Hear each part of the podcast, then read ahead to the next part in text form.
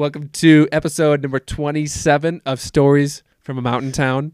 This is your host, Tyler, and today we have um, a very close friend of mine, Tim Schaefer. Tim, welcome to the podcast. Yeah, thanks for having me. I appreciate you doing my intro. that Yeah, that was- requested. I normally don't intro like that, but he requested that because he is a big uh, Spittin' Chicklets fan.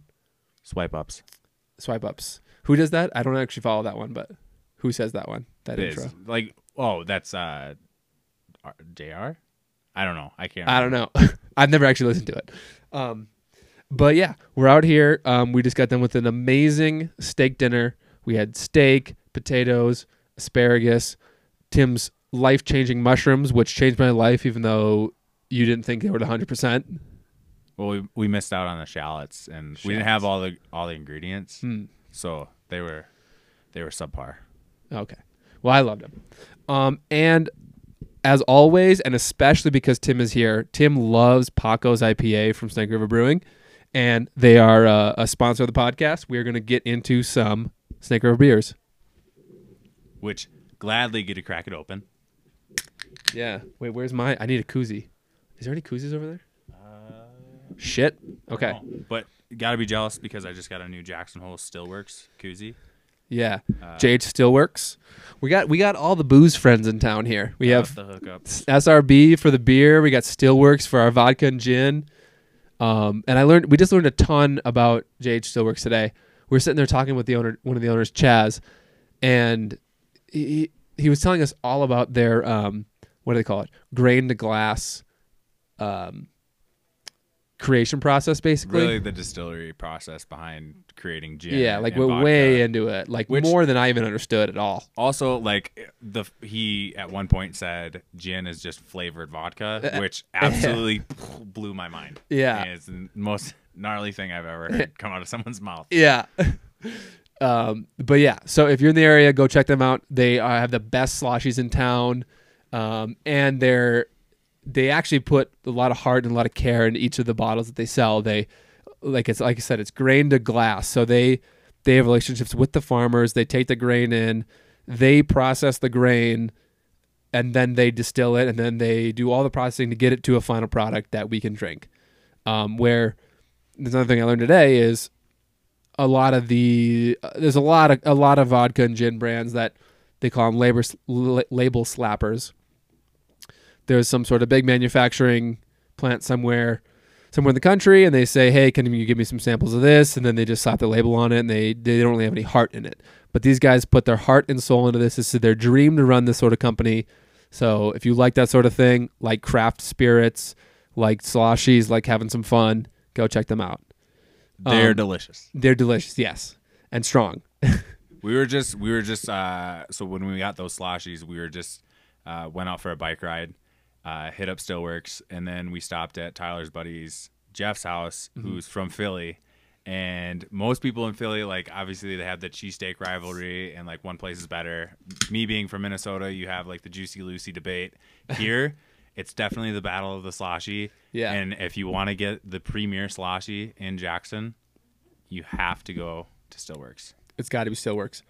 Um, yeah. So Tim is drinking a Pako's. Why do you What do you like about Pako's so much? Because you you've been here before, and you've asked me to bring it back for you multiple times. Yeah. So I don't know. I went back and forth between being an IPA guy and then like just regular like Busch Latte, uh, Mich Golden being from Minnesota, uh, just your regular normal working working man's beer.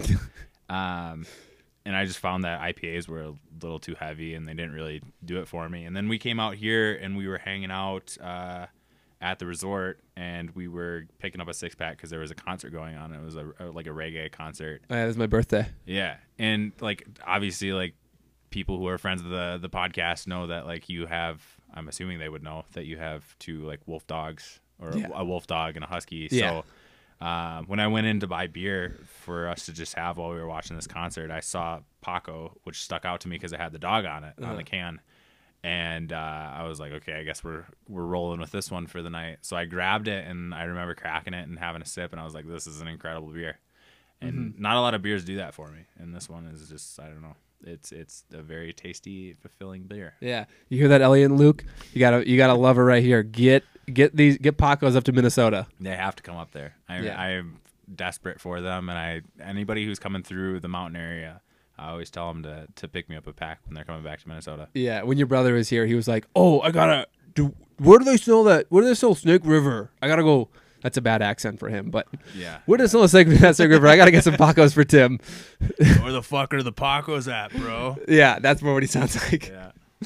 Um, and then I'm ripping a earned it hazy IPA. You've heard it here on the podcast before. It's my I, I I like this a little bit more than Pako's. I think it's got a more citrusy, a little bit of a lighter flavor. Um, obviously, I love Pako's, love all their beers, but I, we I, I'm doing earned it because we for sure earned it with our hike. Uh, well, our hike and our camping two days ago. We did like a around a ten mile hike near um, the Astoria Hoback area out in it's called um, Cabin Cabin Creek Trailhead. We just kind of found this random trailhead on an app and just started walking into the wilderness and kept going until we see, we didn't want to go anymore and then we stopped and hung out a little bit and then came back. Which super sketchy because after we went on the hike, uh, we was it before or after the hike that we were scoping out the camping area Uh, the where, where we camped t- last night, last night. Yeah. uh, the day before the hike. So when we were scoping this area out, it was like super rainy and like just on the edge of of a, Get a little bit, get a little bit closer. On the edge of a cliff. Get closer to your mic. Okay, sorry, and hopefully everyone can hear me now. Yeah. uh, driving around on a rainy cliff edge, and I was I was behind Tyler in the car. Um, so Tyler was in the car with my roommate who drove down here with us, uh, his buddy Joel, and then he had uh, his his dog Bridger in the car, and then behind him was me with my girlfriend Taylor and Tyler's girlfriend Taylor as well, and and little Maverick. And a car came around one of the bends, and Tyler, I, I thought we lost Tyler, my No, roommate, and Joel. no. It was the sketchiest thing. Your car literally almost went off off the edge, and it was No, I was in full control. I don't know So- about that. so my perspective, this truck comes around the bend and it's like I mean, the road is like you know, nearly two cars wide, mostly like one and a half cars wide. And it is slippery. It's pretty it was pretty muddy that day. Um Moist. and there's like grooves in, in the road, right? And so my tires are in it and I'm like, okay, I need to like move with this guy. So I turn my front tires and in four wheel drive, like they kind of get out of the grooves, but then the back tires didn't get out of the groove. And so I was like just I was like sliding a little bit sideways down this little slope A lot of it sideways. and uh, in full control. Mom, mom was in full control. Um, but then we got like they had to back up because it probably like it was a skinny spot. Like they should have given us more room anyways because we were coming downhill. But I, I generally don't disagree with that. They Yeah. should have given you more room. But uh, after you had made it around, totally safe, Tyler's Yeah. mom, uh, his tire tread was what I would say less than an iPhone length, which is something that everyone can relate to. I don't know about that. from the edge. No, I don't know about that. It I don't know was. about that. It was. I looked at it. It was, it, and I measured it with my phone. I said, "This is one iPhone from the edge." That's how close you came. Okay. Well, either way, um, we we're getting ahead of ourselves a little bit. Let's let's take it let's take it all the way back to why why are you out here right now? Well, uh, so initially we were supposed to be in Arizona during this time, uh, which I found out uh, about a couple of weeks ago. Uh, but instead, as everyone is very uh, familiar with, there is a pandemic going on. So instead of going out to Arizona, where we were supposed to be playing golf and staying in a resort and swimming and drinking, partying, having a good time, uh, we changed our plans. We called the audible and we decided to drive out to Jackson, which is, in my opinion, just as good as going out and golfing. Yeah, exactly. So so Tim It was a graduation present. It's- Yes, it's- yes. Tim and his roommate Scotty just graduated from from law school, um, like two Fridays ago, and like a few months ago, his girlfriend Taylor texted my girlfriend Taylor and I, and said, "Hey, would you would you guys want to like do this trip to surprise Tim for a graduation gift?" And we're like, "Hell yeah, that sounds sick." because it was to go down to like Scottsdale and like I would set up a couple rounds of golf for us and we'd hang around like the pool and warm and like you know celebrate. And she didn't tell him it was going to be this big surprise, and we were getting so excited to like surprise you down there because our whole plan was like we were, we weren't going to say shit until we until we, you were there, and then we're going to somehow like you know room service come up to you or like walk by you at the pool and be like, hey, is that wait they just you know and just like totally freak you out. Um and we we literally had like i had like tee times ready that's how close we were because we had the hotel we That's- had everything booked That's what it sounded like. Because when I was wait did talking they to- did they cancel the hotel they canceled the hotel and everything else. I think uh, Taylor's getting a refund on the plane tickets that she had booked, and Oh. I think she's getting a refund from a hotel. So I think we're gonna use that at a different time.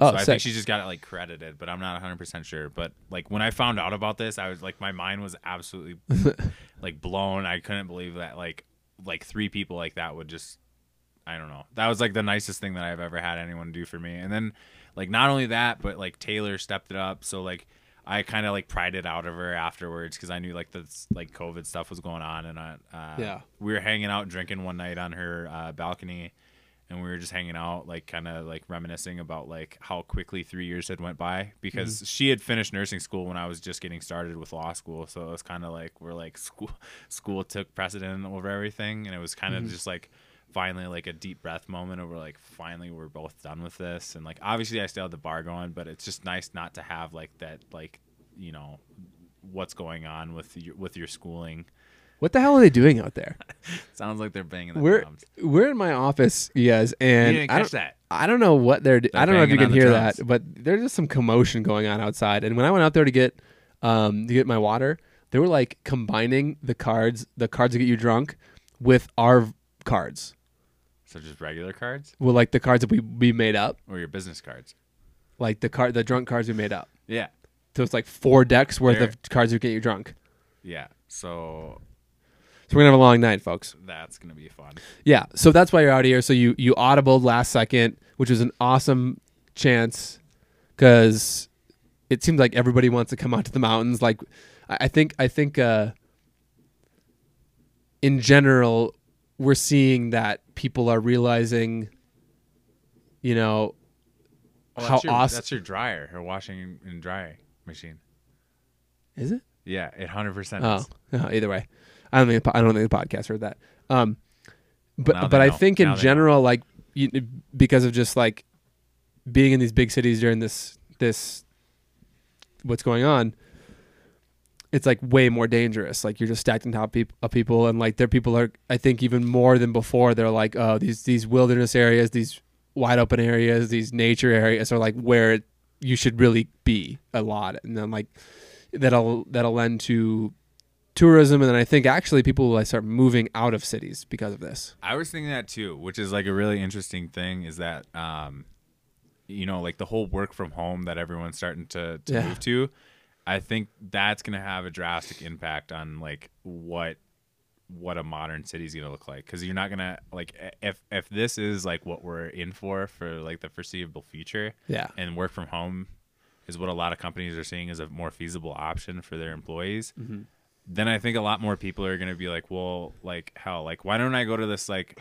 this eight like area where i can have more nature more free space i can get more acreage for my dollar um, which I think is going to be more beneficial because you're not going to have these absurd like cost of living prices that you have out on the west coast uh, or the east coast Well, it's pretty high here, but we have open space. well that's yeah that's that's very true but you're a fancy Yeah. boy so you can afford that I don't know about that.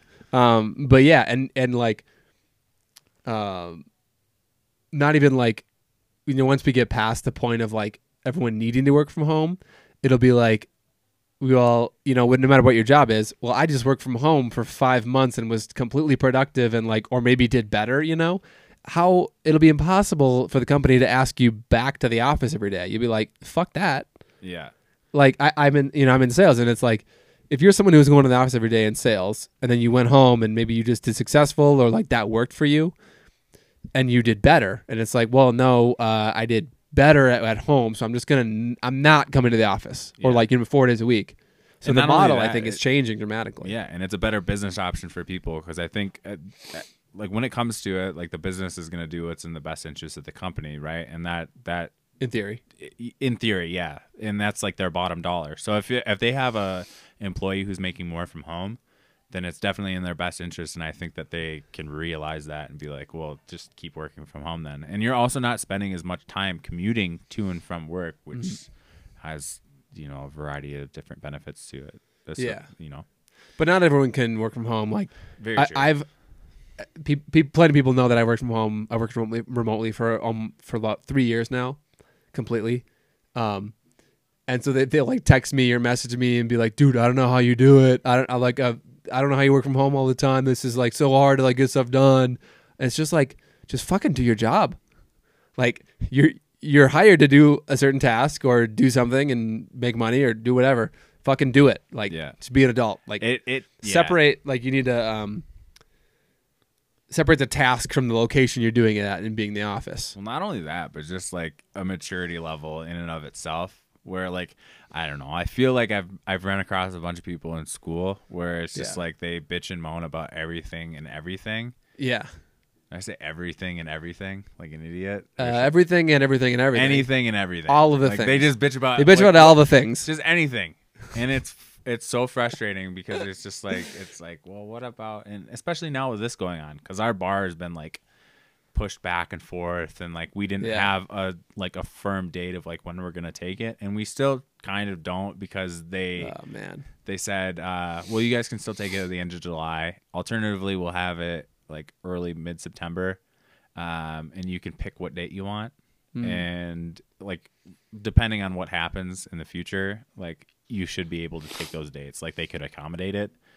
And everyone the majority of people in our school are just like what the fuck? This is this is crazy. Like why are we doing this? This is it's just like everyone's in this shit to, like together. It's not like we're the only people who are like being affected by this. So it's just like suck it up. Like pretty- just a- it's pretty even it's a playing test. field. yeah it like yeah i understand that like it, it sucks and like you're not Mm-hmm. going to be able to pass the bar and like become like a certified attorney like a bar attorney and and be able to do what you set out those three years to do but like i don't know. People are people are dying and People people, are are, losing their jobs. People are losing businesses that they took years to build and Mm-hmm. it's like you're complaining about a test and they're being more than accommodating. So sh- shout out the bar. Yeah. Um are how are employers reacting to that delayed bar? Like you know i'm sure a lot of your classmates had like prospective jobs lined up you know pending bar pending passing the bar yeah H- are they being cool with it are they like moving on to a you know maybe another state that their bar was earlier or they've done it already or something like that So there's there's been a lot um, because we have in Minnesota like the bar. It depends on like where you take it that you would be able to take like you would pass the bar and you could be a bar attorney in whatever state that you pass the bar in. Mm-hmm. Uh, Wisconsin doesn't have the bar, so if you pass from a, a how did you how did you school- pass the louisiana state bar exam Dude, I don't, I don't know. Louisiana is its own place. Like it's it's. It, you've seen catch me if you can right I yeah, I have. Okay, but that's okay. the thing. It's like it's funny because like when when we were in like law school classes, like we'll be talking like certain like rules of procedure or certain criminal law statutes, and everyone will be like, "Oh, like this is this is the same across the bar, regardless of where you are." And then it's like, except, and it's like fucking Louisiana, of course, because is it different Louisiana has a bunch of different like nuanced um, laws to the Huh. state, and you can't really ask me That's about that Southern law, Cajun law, the Cajun law, the, the broil law, the Bayou laws, Bayou law. which We got a whole other language and a whole other law. which you have there. to be upset because it's not Clemson. I'm not the big a big Clemson guy.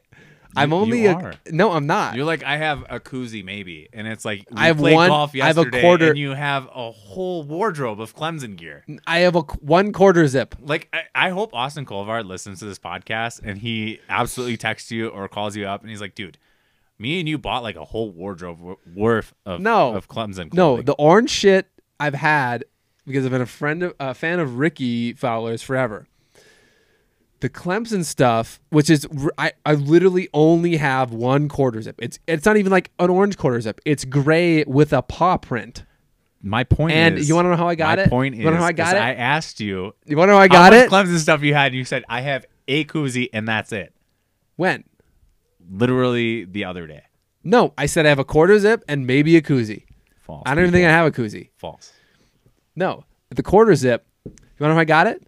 So Tell me. Al, my my best friend Alex, and Austin Colvard, and I think sometimes his brother Drew Colvard and Stephen Knightsing, all those guys, they go to Clemson uh, just about every year for one game because of a, a family friend that Austin has. And Al got this quarter zip, and when I lived with him, it was like he never wore it, and uh, it looked pretty big. I was like, "Does that? Do you even wear that? Can I have it?" And it's like he somehow got an extra large, and it fit me perfectly. And he's like, he's like much shorter than I am. So you begged. No, he g- he just for this Clemson. he just gave fuck you because you're just like I didn't buy any Clemson gear no while I was down because there, I'm so not I need this. I'm not That's a big cl- I don't really have a college team, but it's but I I it's a nice quarter zip and it's fun to watch games with them, them being big fans and being like a part of like a, a fandom. Do you wish you had hair like Trevor Lawrence? Is that? Can you tell me that? I used to have hair like him. Did you ever have you ever seen the pictures of me with Flo?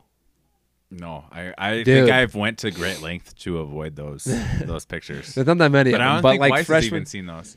No, she has because I was there's a, a an, an infamous picture of me with Flo, and one of my roommates had put Taylor as my back as my wallpaper on my computer as like a joke. What, like cheering you on?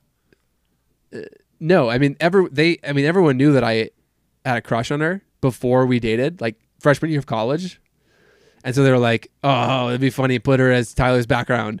Until they until they did that, and then I was like, "I'll I'll like play into it, and I'll go show Taylor and be like, oh Taylor, look at my background," and so she has that picture. I don't know where I don't know where she keeps it though. Her, in her in her back pocket. We'll have to get that out. That might be the thumbnail for this video. I think I think if it's not, like I I think if anything, it should be that because No. that would be incredible. No, freshman freshman year of college, Tyler does not need to be out on the internet anymore. I will say this when when I uh cuz like when I started talking to to Taylor my Taylor Mm-hmm. um I remember running into you at a bar and Taylor's like, "Oh, my good friend Tyler, my good friend Tyler." And that's like all I heard was like my good friend Tyler. And then I met you and you're like uh, they like ditched me and went and hung out with you and like took shots and I was like, "Who the fuck is this Tyler kid?" And I just was like, "I don't like him at all. I think I think he's a douche. Like he's a big douchebag." And then I got to know you and I was like, "Okay, he's not a douchebag. He's a super nice was guy." that was that beer Olympics night? The- A beer Olympics night was the first time I can remember meeting you. No, it wasn't. It was before that. Um, Hmm. it was while they were still in season. It was at uh, God, what was the one on on downtown Duluth, like Spurs. Spurs. It was Spurs, hmm. which is always packed and just a terrible place. And it's, I love it Spurs. Sucks. And you didn't buy me a shot, and I gotta say, I'm kind of upset to this day about it. Well, I mean, between between us girls, you know, I can't just be buying shots for every single guy that college Taylor Rosemark set, is hanging around with. I'd be broke. Well, that's true, but but shout out Chuck Meany for for letting you rock the card, which is the thing that I thought was funny at the time. And I was just like, oh, throw it on Chuck's card, throw it on his tab. If I was if I was single like for most of college, it would have it would have been sick. Yeah, that would uh, that would have been a sweet deal. But uh, yeah, I think beer Olympics. God, uh, I don't even really remember like the first like time that we actually. Oh, you don't remember? I don't. Do you? Yeah. Tell me. But bear, somehow after a beer Olympics, I remember. Uh, I didn't, well, I just remember be, going to like, well, we did beer Olympics at my house. I don't think you were there. No, I wasn't.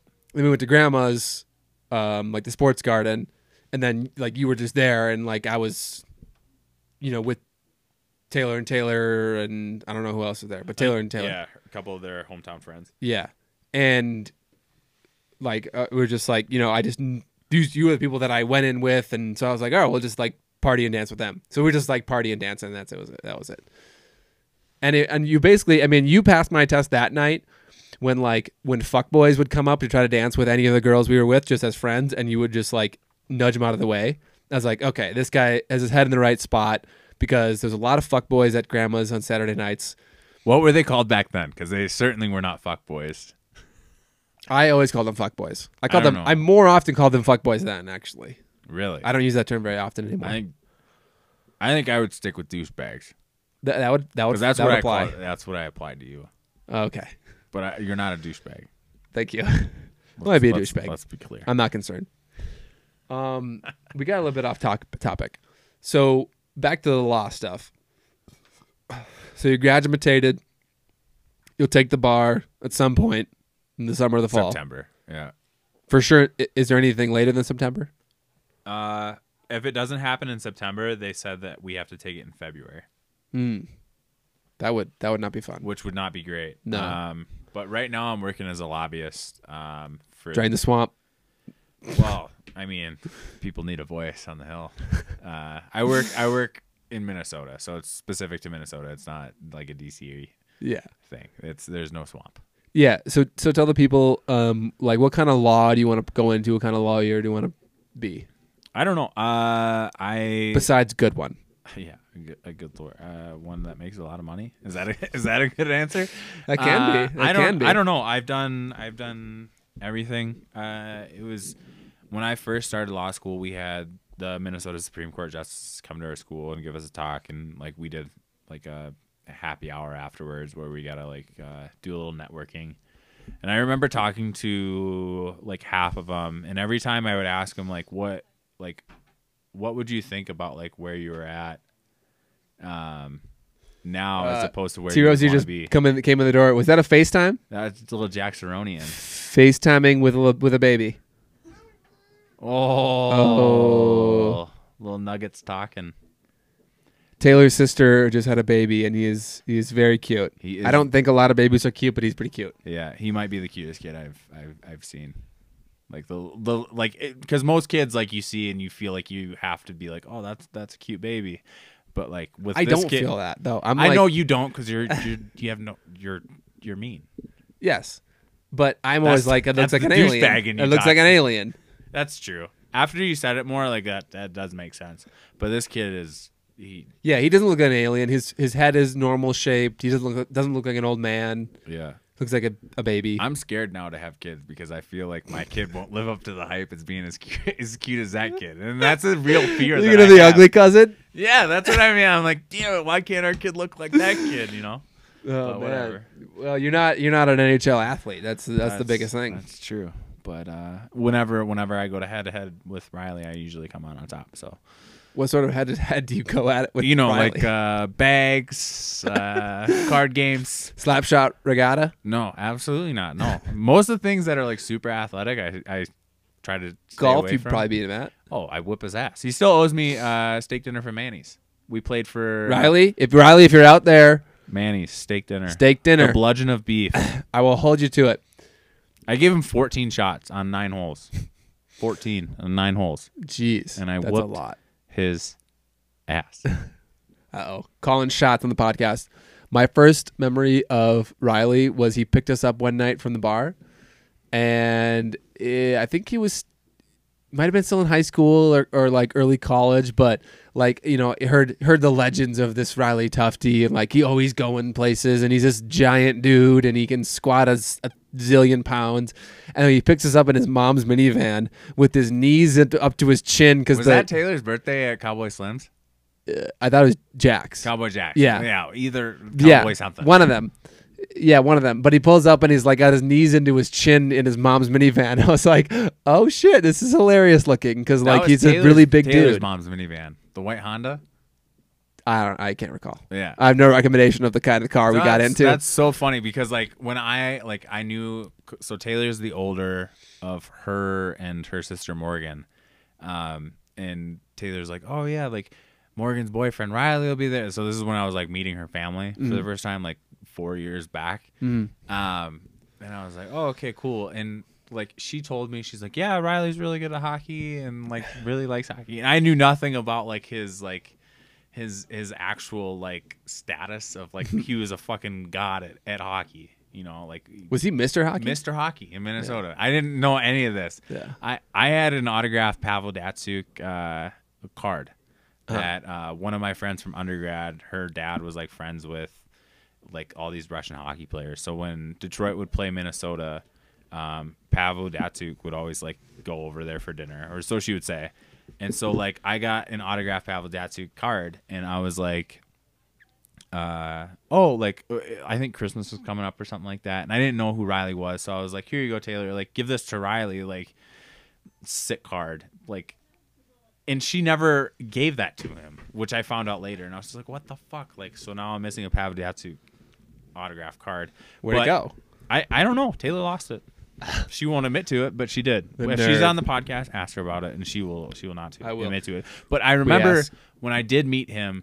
Um, I walked in the house, and like I'm I'm pretty tall. Like you and I are the same height, like six two, six three. I'm six five, homie. Well, you don't look it because you're a skinny boy. you fell right into my trap. but you, I don't look up to a lot of people when I meet them, and especially like younger people. And when I walked into Taylor's house, she's like, "Yeah, this is Riley," and I about broke my neck looking up because this guy is a giant and just about broke my hand when he shook my hand when that was still a thing and there wasn't coronavirus. And he's just like, he's like, "Nice to meet you, O'Reilly," and I'm like, "Dude, you're this supposed to be that deep? you're supposed to be 18 years old. Yeah. Yeah. No. You're supposed to be a I- child. Well, I mean, in my mind, it might have been deeper, but yeah. Now, I mean, super good kid. Probably like one of the one of the nicest hearted kids out there, and super super great. Apparently, Good- the great Rosemar girls like climbing trees. Do they? Well, they both got tall boyfriends. That's true. I think. uh Yeah. I maybe. I don't know about that. Maybe I asked the hard hitting questions here, Tim. these are the hard hitting questions. I had no answer to that one, so I apologize. Did you go into? You didn't really get into like what why what law you wanted to practice. Yeah, I was I was trying to tell a story, and then we got sidetracked by little Jack Cerrone and Oh yeah. my first year at law school, we got to do like a networking event with these uh, Supreme Court justices of Minnesota, Mhm. and I got to talk to about half of them. And they, I, I, I asked them, uh, you know, like, did you see, like, did you always want to be a judge, or like, you know, how did you get here? And they had like one, like, common denominator across the board of like what, what their answer was, and they said like, you know, I never like turned down practicing an area of law when I had an opportunity to so like my legal career has been like I didn't have like the strongest first year academically, so like my options were very limited. And fortunately, I had a teacher who did uh, uh, like it was Indian law, and they were working on like a big case, Like Native American. yeah, taxation's like a really big thing within Native American uh, versus uh, uh, that that whole thing, like the whole taxation behind uh, native land and and and what we now have is like our like United States land that's that's not regulated differently. Yeah. And so I did that. Um, worked on some taxation cases. Um, helped help my professor uh, sift through a bunch of evidence and just got some experience that way. And I thought it was really cool. I mean, she's she was probably one of the most badass teachers out there, and it was hilarious. Um, uh oh, the cards the cards are They're the cards are card starting. game. They're playing a card game, and Taylor apparently got the Kiss Tyler card. that was a lovely middle of the podcast treat. Well, hopefully there's a Kiss Tim card in there, and, and somebody pretty Scotty gets it. Scotty Hopefully gets it. Scotty gets it. um, but she she's she's just a badass attorney, and she doesn't take shit from anyone. Uh, she always compiles so much evidence that like she gets to the point where opposing counsel will like try to like rebut what she's saying, and she'll just pick up like a folder, um, like three inches thick, and and like just hold it up so they try to walk back what they're saying because she has so many different counter arguments to what they're about to say that they won't even try to argue that point. Oh shit! So she's just she's a hardcore litigator um, through and through. Do you ever have you had any um, Atticus Finch style moments in the court courtroom? What do you mean? Have you seen or read To Kill a Mockingbird? I To Kill a have like a long time ago, but I'm just trying to think what you're what you're meaning in that. like the he has a famous monologue where he's like um we walked to the the black guy that's on trial trial for either like abuse or murder or something like that he says write your name down here sir and he writes his name down and he writes it with his left hand and all the the bruises and things on the girl are on the her left side. So it would be the right side for the person hitting her, So proving that that person is proving that the bl- the the black guy that's on trial did not do it because he would have punched with his left hand and it wouldn't have been on the side that the, the bruises are on. Hmm. And so all he says is put write your, write your name down here, and he writes his name and it's his in his left hand, and he's like, "So as you just saw there, jury, this man just wrote his hand wrote his name in his left hand."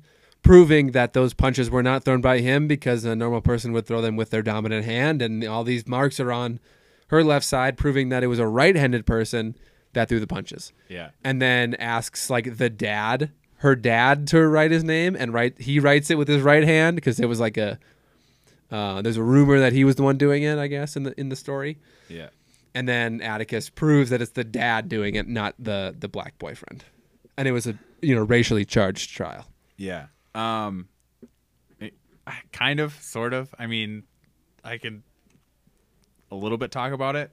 Um so well, are there are there like there are situations where that happens. Like I, I don't know, like a really good movie if you guys want to like like something like the Atticus Finch moment is like the Thurgood Marshall movie that just came out. Uh, Marshall, I think it's called Marshall. It's really good, but um, this woman like claims that she was raped by uh, like an African American, and she said that he had tied her up and put her in the back of the car or whatever.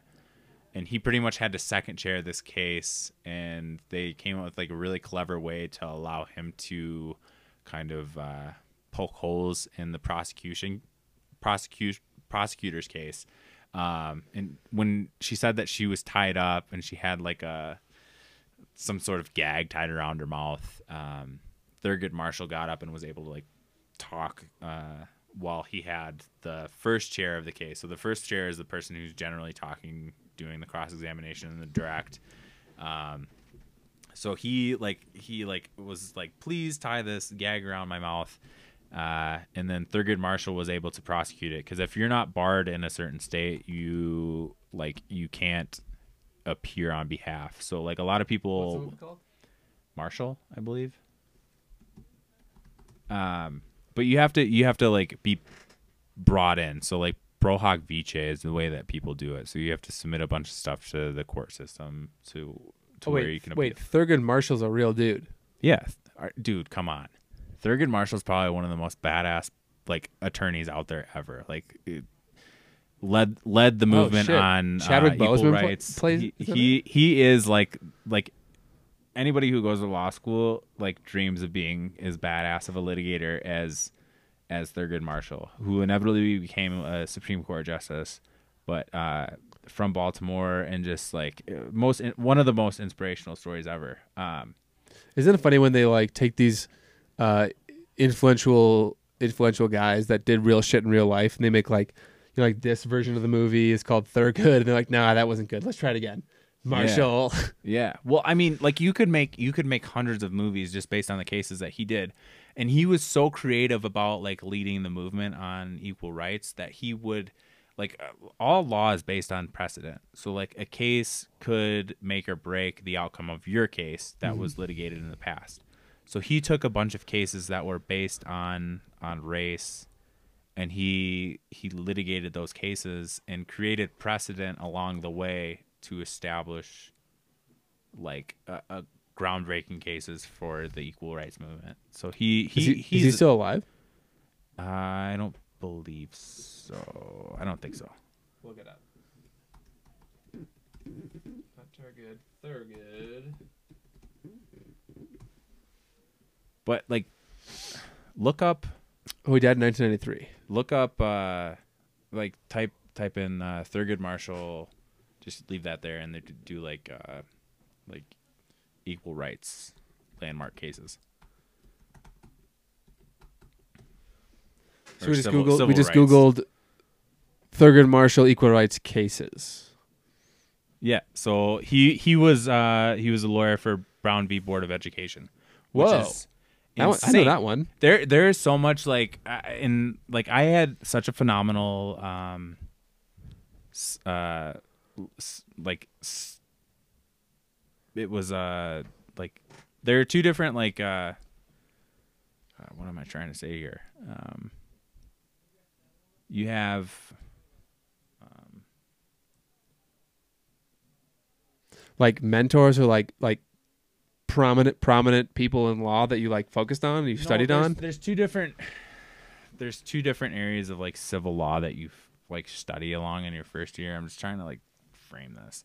Mm-hmm. So it's it's powers, which are like articles of the Constitution America. that that yeah that give that give the authority to create law and argue law and then there's liberties which is like the substance behind it so like equal rights um, gender religion um, everything based within the constitution This Um, is such a so good your picture for being amendments and Bill of 1967, Rights. yeah isn't it? I, I mean i think so We're on his, we're on his Wikipedia page now, and this looks pretty sick. but like my my professor like had us like do research in, in a lot of the landmark cases. So Brown v. Board of Education, um, definitely like is is one of the one of those cases where it's just like everybody knows about, regardless of whether or not you're in law school. And then the other one was Roe v. Wade, which is like the abortion cases. And Yeah. turns out that the attorney who was representing um, the litigant who was trying to justify having abortions was fresh out of law school. That was her first ever case that she litigated. Oh shit! How fucking crazy is that? That like the first case that you ever have, you are arguing in front of the Supreme Court. That's like that's got to be Or like not top five. The Supreme Court. That's like top five most famous cases ever, right? In America. Yeah, it's like Roe v. Wade, Brown, Brown. versus Board of Education. Um, there's so many. Like I just Yeah. uh, Plessy v. Ferguson. Uh, th- yeah, there's a bunch. Uh, Palsgraf for the lawyers listening. Yeah. Which there are probably many because we're a very smart podcast. Yeah, I just can't can't think of everything. Yeah, that's awesome. Going on right now.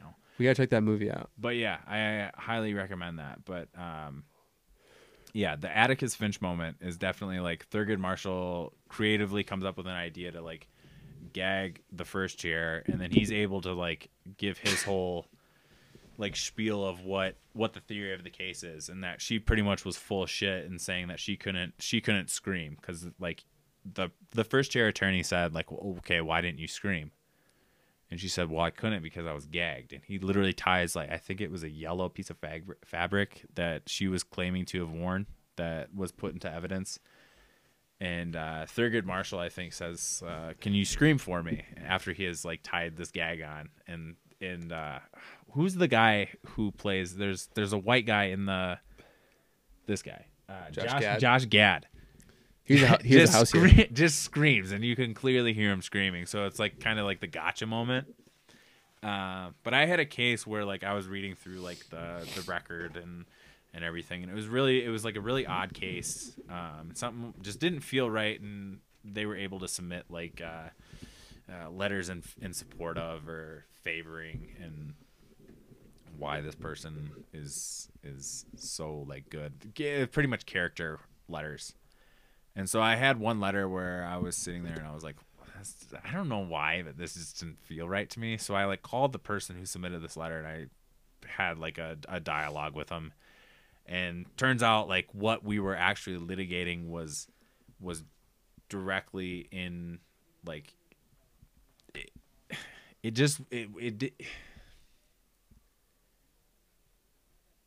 it wasn't what the person was saying so it was conflicting with the person's story so like i had i had a whole witness that he requested to support him that was in conflict with what he was saying. So like when i began my uh, cross of of this respondent i asked a bunch of questions and i made sure i like set out a record to where i had enough to where like we could look back on it later and be like this this isn't what you said to to where he could be like i misunderstood what he was saying in the question if if w- there was an appeal um and after i had like the fourth or fifth one i was just like okay like we want to call this person as a witness and opposing counsel was just like well how, why weren't we notified of this person as a witness and it's like this is the person on your support list like we can do it we can do whatever we want like this is somebody that you should have called Gotcha, bitch. to support. Yeah. Yeah. And so like we called, uh, and it was just it was funny because uh, we asked the questions that we needed to a- ask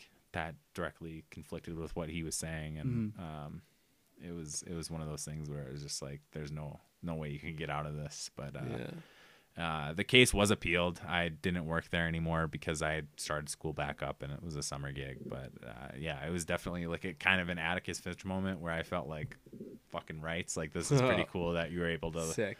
poke holes in someone's stories and then your intuition led you to the right outcome kind of thing. So that was sweet. Yeah, it's awesome. Cool. So, um, moving on to some mountain shit. Um, so this is this is your third time in Jackson. Yep. Um, your second time here with me. What did uh, and the first time you came here, that was with uh, your girlfriend Taylor and her family. Uh, you guys like rented like an airport van and kind of ripped around all the mountain areas. Um, what was what was kind of your first thoughts when you first drove into the valley and like saw what was going on here? So I, when I grew up, uh, we had a place out in Big Sky, Montana, and it was it was always uh, one of those things where it's like you're driving forever, especially coming from Minnesota. Like just to drive out here, it's a 16 hour drive. Um, so when you're going out to Big Sky, it's the same thing. It's just north. So like not until our like 14 and a half that you start to see some like topography changes and you Yeah. see you see some mountains Yeah. and and it's just like I don't know. It's something where it's just like you kind of just are in awe of what you see when you drive up for the first time. And Jackson was different because like I love going to Big Sky and I love the mountains out there, but like seeing the, the like the Grand is just like something completely more like just it's it's extraordinary. Like it's it's nuts. It's the shape of it. Like it's it's iconic almost because like I've I've heard from you forever like oh Jackson Jackson Jackson Jackson Well, Everybody the grand, has. the grand the grand the Everybody grand. that has known me for the last 15 it's years sickening has. almost but like Yeah. when you when you drive out here and you see it you're just like holy shit like this is crazy you're I, I always I always like kind of relate it to the Simpsons when Homer wants to move out to Alaska not- I, he- I didn't really watch. The you don't know it? Oh my god! No. For for those of you listening who All know what this pull is, the YouTube. he- there's a clip like he's like he has this uh, big poster of Alaska, and it's just it's probably one of the coolest coolest pictures. I mean, in a cartoon. But they're driving out to Alaska when they finally get there. Um, after he puts up his poster, they get into a car crash Is this it? and then he lands.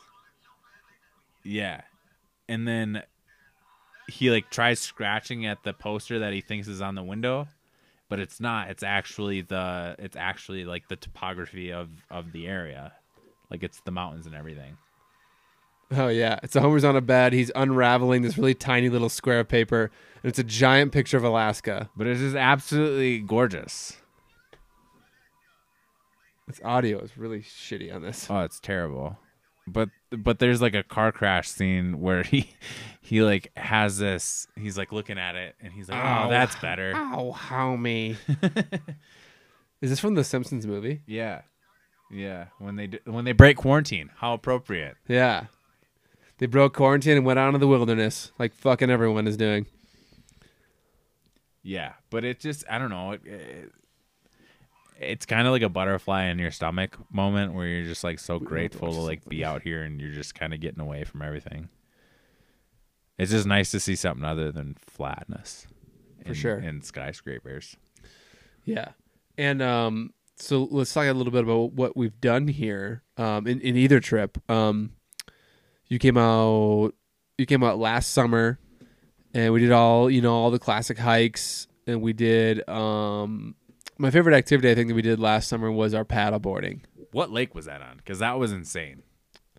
um uh we yeah so we rented we rented pa- rented paddle boards from Dornans which is rented Moose it's like the only the only buildings like in the park basically besides like the lodges um and then we went to String Lake that was the first lake and it String Lake is I I've kind of described it as like a just a giant puddle because it's like only like six feet deep for the majority of it, and then a couple spots it drops to like fifteen maybe. I feel like that comparison doesn't do it justice, and I'm kind of upset that that's what you're. You're right. That's kind of downplaying it. I was just more speaking to like the fact that it's just like super shallow for like the entire thing, you know. So yeah, so it's like this crystal clear mountain lake. It's like six to 4, 15 feet deep with like fish in it. Like it's really really beautiful. It's awesome. So that the my puddle analogy was awful. I'm sorry guys. So uh, and you there aren't um, motorized boats aren't allowed on it, so you only can paddleboard or swim or, Kayak. or canoe or kayak. Yeah, which And- was nuts because like, like you think like obviously like six feet of water isn't much, and you're like, oh, it's crystal clear like that. That makes sense. It's only six feet of water.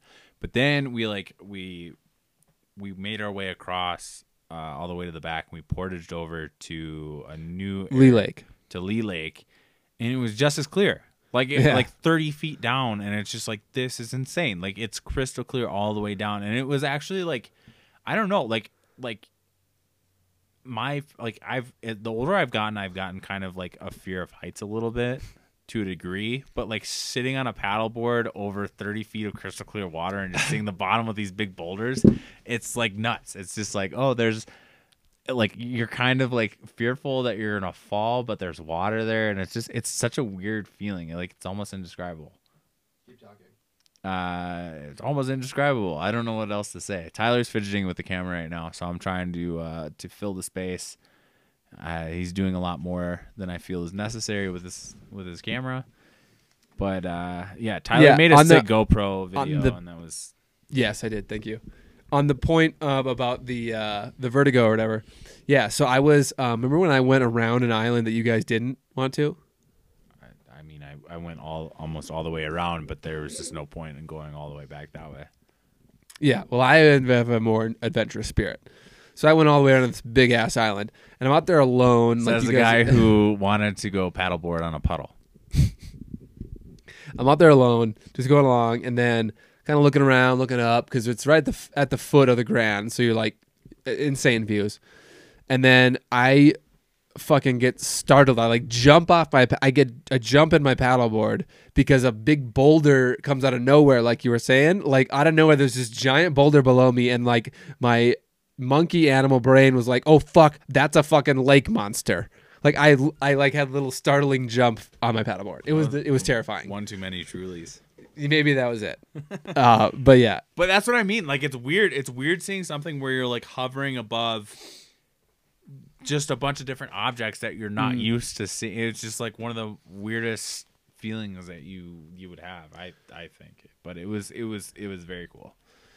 Yeah, definitely. That that's something an activity to do, and it's a way to kind of see the park in a different manner than just like the hikes or um, the main you know lodges that people go to and kind of walking around the lakes. It's like you're in the lakes, like you can experience it. You can, I mean, String Lake, like mo- most of it, we could just like walk along our paddle boards if we wanted to. If you get hot, just like dip in, and you're just like at, you know, Yeah. shoulder height or something. Yeah, very refreshing. But that's I was gonna make this point earlier is that like coming out here um, from Minnesota where everything is very locked down. Like our governor had like the shelter in place orders that are starting to slowly but surely be relaxed a little bit. But out here, uh, when we drove in on Wednesday, uh, it was a ghost town. Like there Yeah. was there was not a car on the road. There was uh, a bunch of the small towns that were near the area completely shut down, and it was weird. We were the only people in the mountains, which was a very eerie feeling. But as soon as the weekend hit on Friday, because because here is like opened up, like bars and restaurants are open. Yeah, um, uh, there a lot of them are like fifty percent capacity, um, uh, but the rest of Wyoming I think is completely open. Right. Uh, but it, but it was weird seeing something like that because everything's still sh- currently shut down in Minnesota. Yeah, So like when we came here and then the weekend hit and we were driving to go to our camping spot and go do our hikes and explore, it it, it was weird because it didn't feel like we were going through this right now. Like it was like it was everything was like normal again, which mm-hmm. was like such a refreshing feeling. And especially when we went we went camping, it was just like no pandemic, which is Yeah. incredible. And now like the only difference is is like when you're driving through downtown and going picking up a coffee or like going to a store to grab some essentials for your groceries to make dinner or something like that. It's just like everyone's out and about, but they're wearing masks. yeah, or they're just like standing farther away in line. Right. Yeah. Yeah, I mean it hasn't. I, I don't even know. I don't know the numbers anymore for Wyoming, but they're pretty minimal. Like Jackson's a super healthy community. We're very spread out. and uh, the personalities that live here jump on like a chance to to help the greater good, basically. So we really jumped on it, got really active or inactive rather for this case. Yeah. Um, and so our community's really gotten together and had good results on during this whole thing. No, no, that's and that's the thing too is like here I feel like it's it's people are taking it serious for putting in place the requirements that the CDC is putting out. Mm. Whereas like in Minnesota, it's just like you see people kind of in like the the, the bigger box stores, as some of our uh, senators are using the term, and they're just half-ass like wiping off carts, and Yeah. people aren't really following the social distancing requirements. But but I don't know. I feel like if you're living in a Jackson Hole or someplace in the high altitude, it's like you have a good lung capacity anyway. So any like any Mhm. of the respiratory diseases, they're probably just gonna fuck right off because it's just like there's no point in affecting the people who are just They're gonna, like fuck right off. they're just gonna like they're, That that no, COVID just better fuck right well, off. like like if COVID like tries to affect somebody who like has like a great lung capacity, like Yeah, most of the like- residents in Jackson, Who like just gonna climb like, Snow King daily. What's the point? Like I can't. Yeah. Yeah, yeah. It's it, it's gnarly, and like that was the thing is like when we were leaving the campsite uh, earlier today, we stopped um, towards the exit. It was that cliff that you and Weiss usually jump off of, yeah, the Kelly the Kelly jumping rock on the Gros Ventre. which uh, you you might want to make a point to say to your mom that it's not that high, just in case she's worried. I, I think my mom, my mom my mom's seen that video that of me jumping off of it. Are you sure? No, I'm not sure. Okay. Well, just in case. That's that's what it is. But she's like, it's like a 15 minute hike, not that bad. It's a sweet hike. Don't worry about it. So we're like, all right, cool. We pull in the we pull in to the to the like the little uh what do you want to call it? Like the area that you can pull off to. Parking dirt. Yeah. Whatever. I thought there was a cooler name for it, but there's not apparently. Parking lot? At least Like, not that. want- A lot of people are probably screaming at this right now, like it's called this. You fucking idiot. Like, I don't know. I'm sorry. I apologize. Um, but we would walk over and we'd like walk up this super fucking steep area, and then it would be flat, and then you'd look 20 feet across, and you would see another vertical climb, and you'd do that one, and then you'd reach an area that was flat, and you'd see another one. And it's just like, what the fuck? Like she said, it was 15 minutes and a pretty easy hike, and I'm dying when we get to the top of this. And this is a really short hike, and this is what this is what it says about like my athletic ability currently because I can't go to the gym and do this shit anymore. But when we got to the top, I'm huffing and puffing and trying to blow somebody's house down. Can't at all. I'm dying. And, Dude, and your girlfriend, like Weiss, is just sitting there and she's just like, "Yeah, so there are the Tetons," and I'm like, "What the fuck? Like, can you breathe a little heavy, like just for show at least to make me Dude, feel better about myself?" I I know. You would have been upset if I was there. No, I, and I am, and that's the thing is like whenever we go on hikes and like you or Weiss leads, I hate life because you guys are going at such a quick pace compared to the rest of us, uh, uh, the rest of us below sea level walkers. Minnesota, Flat- I don't know flatlanders. The flatlanders, yeah, that's probably a better. That's what I go. them. Yeah, so I, I just can't. I just couldn't do it. You guys rip fucking hardcore, like just unbelievable pace. Well, that's everyone here, and we're like we're like on the mild side of like uh activity level. Like, I mean, we, I mean, I mountain bike now that we're in the summer. I mountain bike, and we do ski hikes and ski tours, and we go on hikes all the time. But there's people here. There's a lot of people here who they go do they go hike Snow King twice before work, or like I I know a bunch of people who have like they freaking climb Mount they uh they climb Jackson Peak or Mount Jackson whatever it is before work or they do like a ski they hike up Mount Glory and ski down it before work and that's just like their daily activity uh so it's like it, it's like a cool insanity like a good insanity where they're just like I- I'm just going to climb a mountain before work you know Yeah. where most people like roll out of bed, scratch the sleep out of their eyes, maybe shower, and then they go to work. A lot of people here like climb a fucking mountain. So when are you when are you gonna climb the Grand? Have you set a date on that yet? Uh, Have you we- talked about it on the on the podcast yet? No, I haven't because there's not a, there's not a ton of legs on it, but on the Well, idea. let the let the listeners know. I'm sure they want to know like when you're gonna when you're gonna do that because I am sure shit interested in to know when you're gonna do that. well, we thought it'd be this summer but we're not sure now about what the guide companies are doing. Right, because you'd have to stand six feet from your guide the entire time. Yeah, what? Well, I don't think that'd be an issue. No, you'd have to stand six feet. That's- yeah, that's but I mean, climbing the ground, I don't think I don't think that'd be an issue. Uh, I guess I just need to look into like what the what the guide companies are doing because it's my brother and I set a goal of doing it this summer, and we have some friends that want to do it with us. I've done it before, and we have they have a relationship with a guide, so it's all ready to go. And but we're just not sure if we're like allowed to. I mean, I'm sure people are doing it. Probably not yet. Maybe with skis they're doing it, but for summer, like most people climb it in the summer. I I don't they're not doing it yet. But it's kind of like a, you know, I told you about that the peak I climbed in, in this winter on my own with the dogs, pyramid pyramid peak or the pyramid rather. I don't. I don't. I honestly, I don't. If you I did, didn't tell you. I think I told. I think I told Joel. I think maybe I told Joel. probably So, if you follow me on Instagram, your I, savior. I Joel. followed I I climbed something called something called the pyramid here in Jackson and it's the biggest climb I've biggest endeavor I've ever done ski uh, split boarding or really just kind of any hike like it so it was a just over a 4 hour climb on split board skins um about just over 4000 vertical feet I, I have a question really quick. Yeah. And so when you're when you have your split board, are you climbing up the mountain with those skis attached to your feet as a split boards? yeah How the fu- how do you not slide backwards? Like this this blows my mind. There's things called skins that are on the bottom of it, and I'll show them to you. This is this is how not up to date with uh, Jones this shit I am. splitboard skins. It's, it's I mean it's it's recently become popular, so it's not like it's a really old thing. But so there's skins on here. Because in my mind, I'm imagining imagining you like trying to trek up a hill with like cross country skis on your feet. No, And it's a that makes snowboard no split in sense. two. No, I So get you that. see but this what's on the thing? bottom that allows you to climb up So the it, it's it? it's it's like it's almost like you you imagine like astroturf like on a field. It's almost like that, but like closer together. It's like a little bit of like carpety, kind of like that.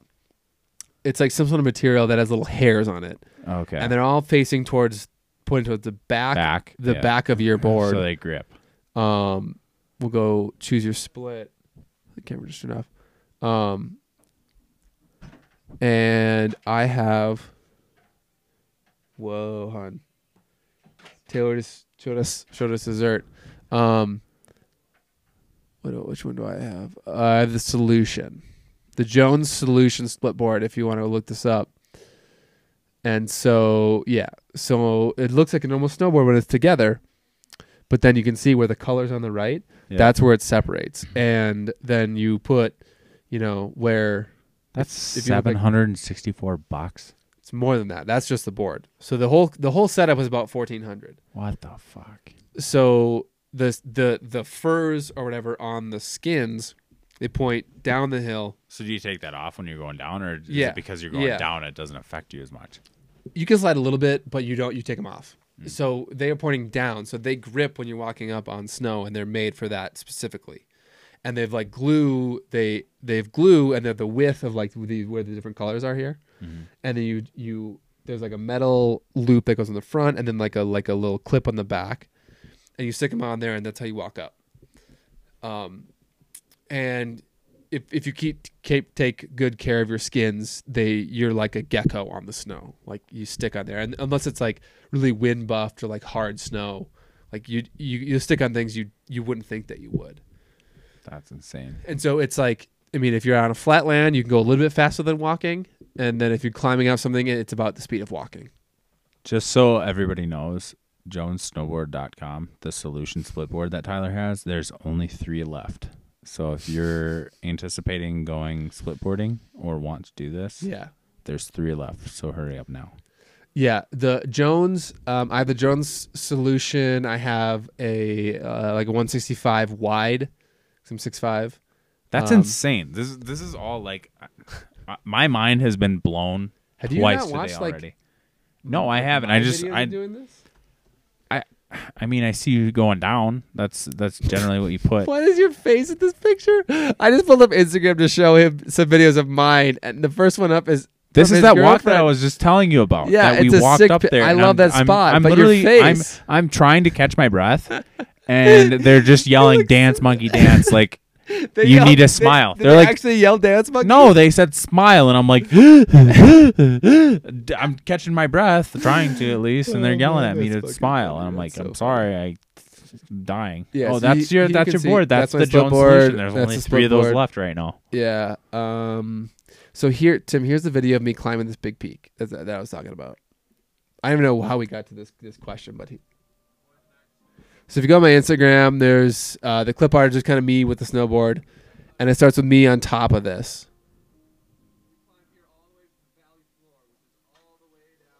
All the way from the valley floor. So you climb about f- just over four thousand feet of vertical from the valley floor. And me and the dogs did it in one day, and then there's and then Wait, only four, down. only four thousand. How much did we do the other day? Seven. seven hundred. That's it.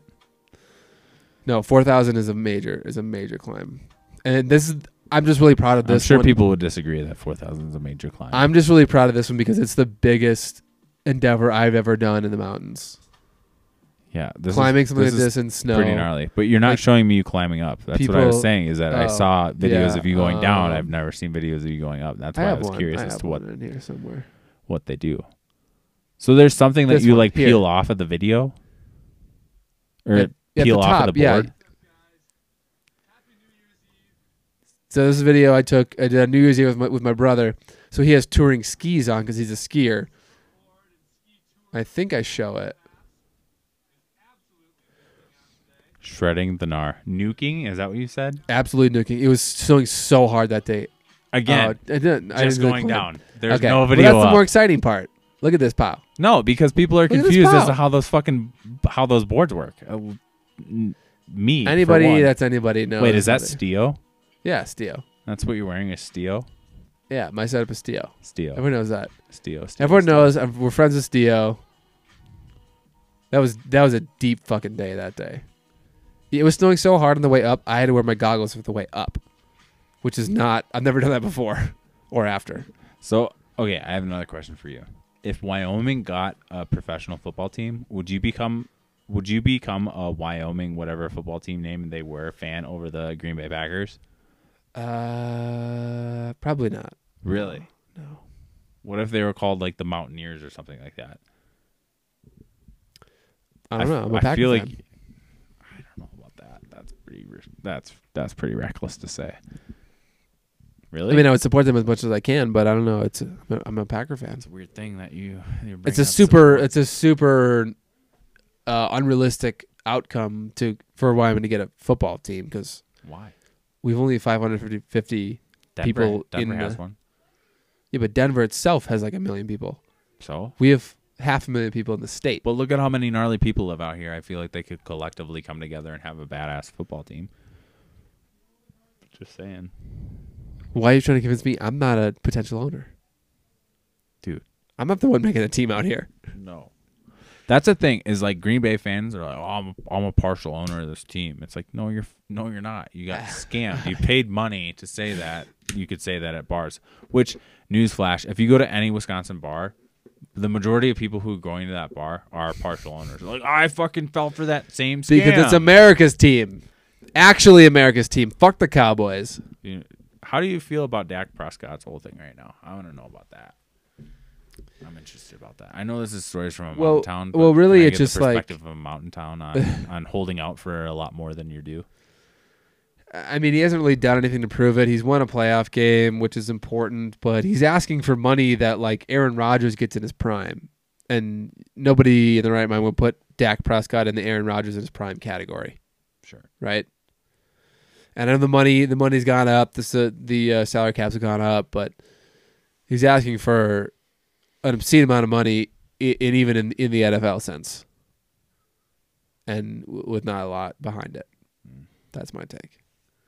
Gotcha. Um, but I think uh, the Packers are actually America's team because instead of having one Jerry Jones owner, we have hundreds Who fell for his scam? Who have a real voice in the organization. Oh my They God. do Yeah? a proxy. They do a vote with the owner, with all the owners. Did you have a big input on your? Uh, I'm not an owner. I'm not an owner. If you did, would you have? Chuck has to be a, a, an owner. Chuck is not an owner yet. It's like a big deal. They don't. They don't sell stock in the in the Packers all that often. No, dude. They. Oh my god. What do you mean? No, that they. Tim, you own news. you own shares in the stock market, right? I do. Yeah. And uh, your whatever companies you own is your shares are one of thousands of shares, hundreds of shares. Yeah, but that's not the same. Thing. But you would say No, that's not. you the same thing. you would don't- say there is. you would say you own some Microsoft. You would say you own some that's whatever companies you own, right? That's different. You would say you own because some I Packer, actually get I actually get like actual actionable intelligence from the Packers those- the no, Packers the owners are companies part of, from their of quarterly are a part and their- of certain votes for the company. So before the draft this year, did they send you a letter in the mail saying we're thinking about drafting the worst? when the draft. companies we're gonna draft another quarterback and then a running back and then a couple other positions. That when the need? companies that you own are thinking about adding a new vice president, divisional head, do they consult you to add that person? No. When they when they're consul- when they're considering adding one of their top 32 employees, do they do they ask you what the fuck they should do? so to No, answer your, er, they your don't. question from earlier, No, they don't. what kind of They don't. What kind of They don't. hurting people's ears. So to answer your question from No, earlier, I'm what sick kind of this- attorney I I'm sick be? of the Packers ownership bullshit. I want- If you own a share of, of a company, like any other share of a company, you have a very minimal voice, depending on the amount of shares you own. You have zero say. That's the point of No, being. you have uh, minimal shit. You minimal say. You have zero say. That's not true. Okay, has uh, who's their who's their coach now? Before they fired, okay, what we're gonna have to go in the past. When Mike McCarthy was coaching, did he ever say, for instance, you were a part-time owner? Would Mike McCarthy pick up the phone and be like, "Hey, is this Tyler Meany, uh, majority minor share or min- minority No. share owner of the Green Bay Packers? It's- it's- Can I get your input it's on a fractions question?" Aaron of a Jones said company. he bumped his knee on the, on the nightstand last night. Should we run him today? McCarthy himself doesn't make that decision, but you own fractions of a company. You're right. The head coach doesn't make a decision on who plays and who doesn't. No, the doctors would say if, if an injury's sake. I mean, I don't know. Michael Jordan. They just they just pop Michael him with Jordan some, gotta They just pop him with some cortisone and he'd play. But Tim, it's the same analogy of you own a fraction of the company, and this company just happens to be the Green Bay Packers. that would if be you true own if a you fraction actually of any other owned company- anything in the Green Bay Packers, which you fucking don't. I don't personally, but some people do. No, Lots they- of people do. No, they don't. Yes, they do. Go, you have a computer. Look it up right Yeah. now. Do What- people what actually say uh, dumbass people who think they own stake in the Green Bay Packers? How many People, People own shares in the Green Bay own- Packers. shares of the Green Bay Packers? But here's a fun fact: is that the people like who had to go shovel Lambeau, they weren't cashing their checks. The Packers have been publicly owned nonprofit corporation since August 18th, 1923. The corporation currently has 360,000 He's reading this from Wikipedia. Stock So take it with a grain of salt. Stockholders. How many stockholders do the companies that you own have? A similar amount? Do they consult It's- every single stockholder? It is different. Is we it? still get reports. So do they. These they get reports. This is the the Packers are the only NFL team to give out quarterly reports because they have to because they're publicly publicly owned. Not true. The rest of them don't have to report what they're valued at. The Packers do, No, look, they stopped. who collectively In own 2012. five million, just over five million shares of stock after the last stock sale in 2011 to You're reading this on Wikipedia. Can you See- actually find like the story behind this? Because I'm actually curious. Because all I hear Where do you is want to go? What which which source? Do that. Sports. Illustrated, Packers.com. Which do, one do you do, want? Do Packers.com. That shouldn't be biased at all. um, so we went on to shareholders on Packers.com. They have some sort of announcement. Lambeau Field closed to the public. Bummer. Look at that annual meeting of shareholders. Fairly common amongst publicly traded companies. You can stream the meeting. Okay, but you can you input into it? Oh, there was a message that just popped up that It's about said, cookies. It's about cookies. Do you want to give us more of your money to It's not about have cookies. any It's say in about what the fuck we're doing at all? And Tyler clicked yes. It's about Here's my credit card number and the expiration date and this CV number. Is it the CV number? That's the CV number. So they've only, they've only done five stock sales. Otherwise, they're probably just like traded, you know, between individuals. I don't know. I don't buy it. I don't. I feel like this was just a way to raise raise funding to get some more of that disgusting green color they have, so they could cover their entire football field in it. So here, look at this. Look at this paragraph. So the proceeds from the offering in 2011 supported the expansion of Lambeau Field. So buying shares supported like an actual change to the organization. A 146 million dollar project that included a new distribute distributed audio sound system. So what happens if if if so who owns the fucking team? Because these fu- yahoos don't. Who owns the team? The public, and then like probably a bunch of majority No, shareholders. Google it right now. Who owns the Green Bay Packers? I guarantee you, it doesn't say. That'd be a long ass fucking list. Do you want to see that one? Who owns the most shares?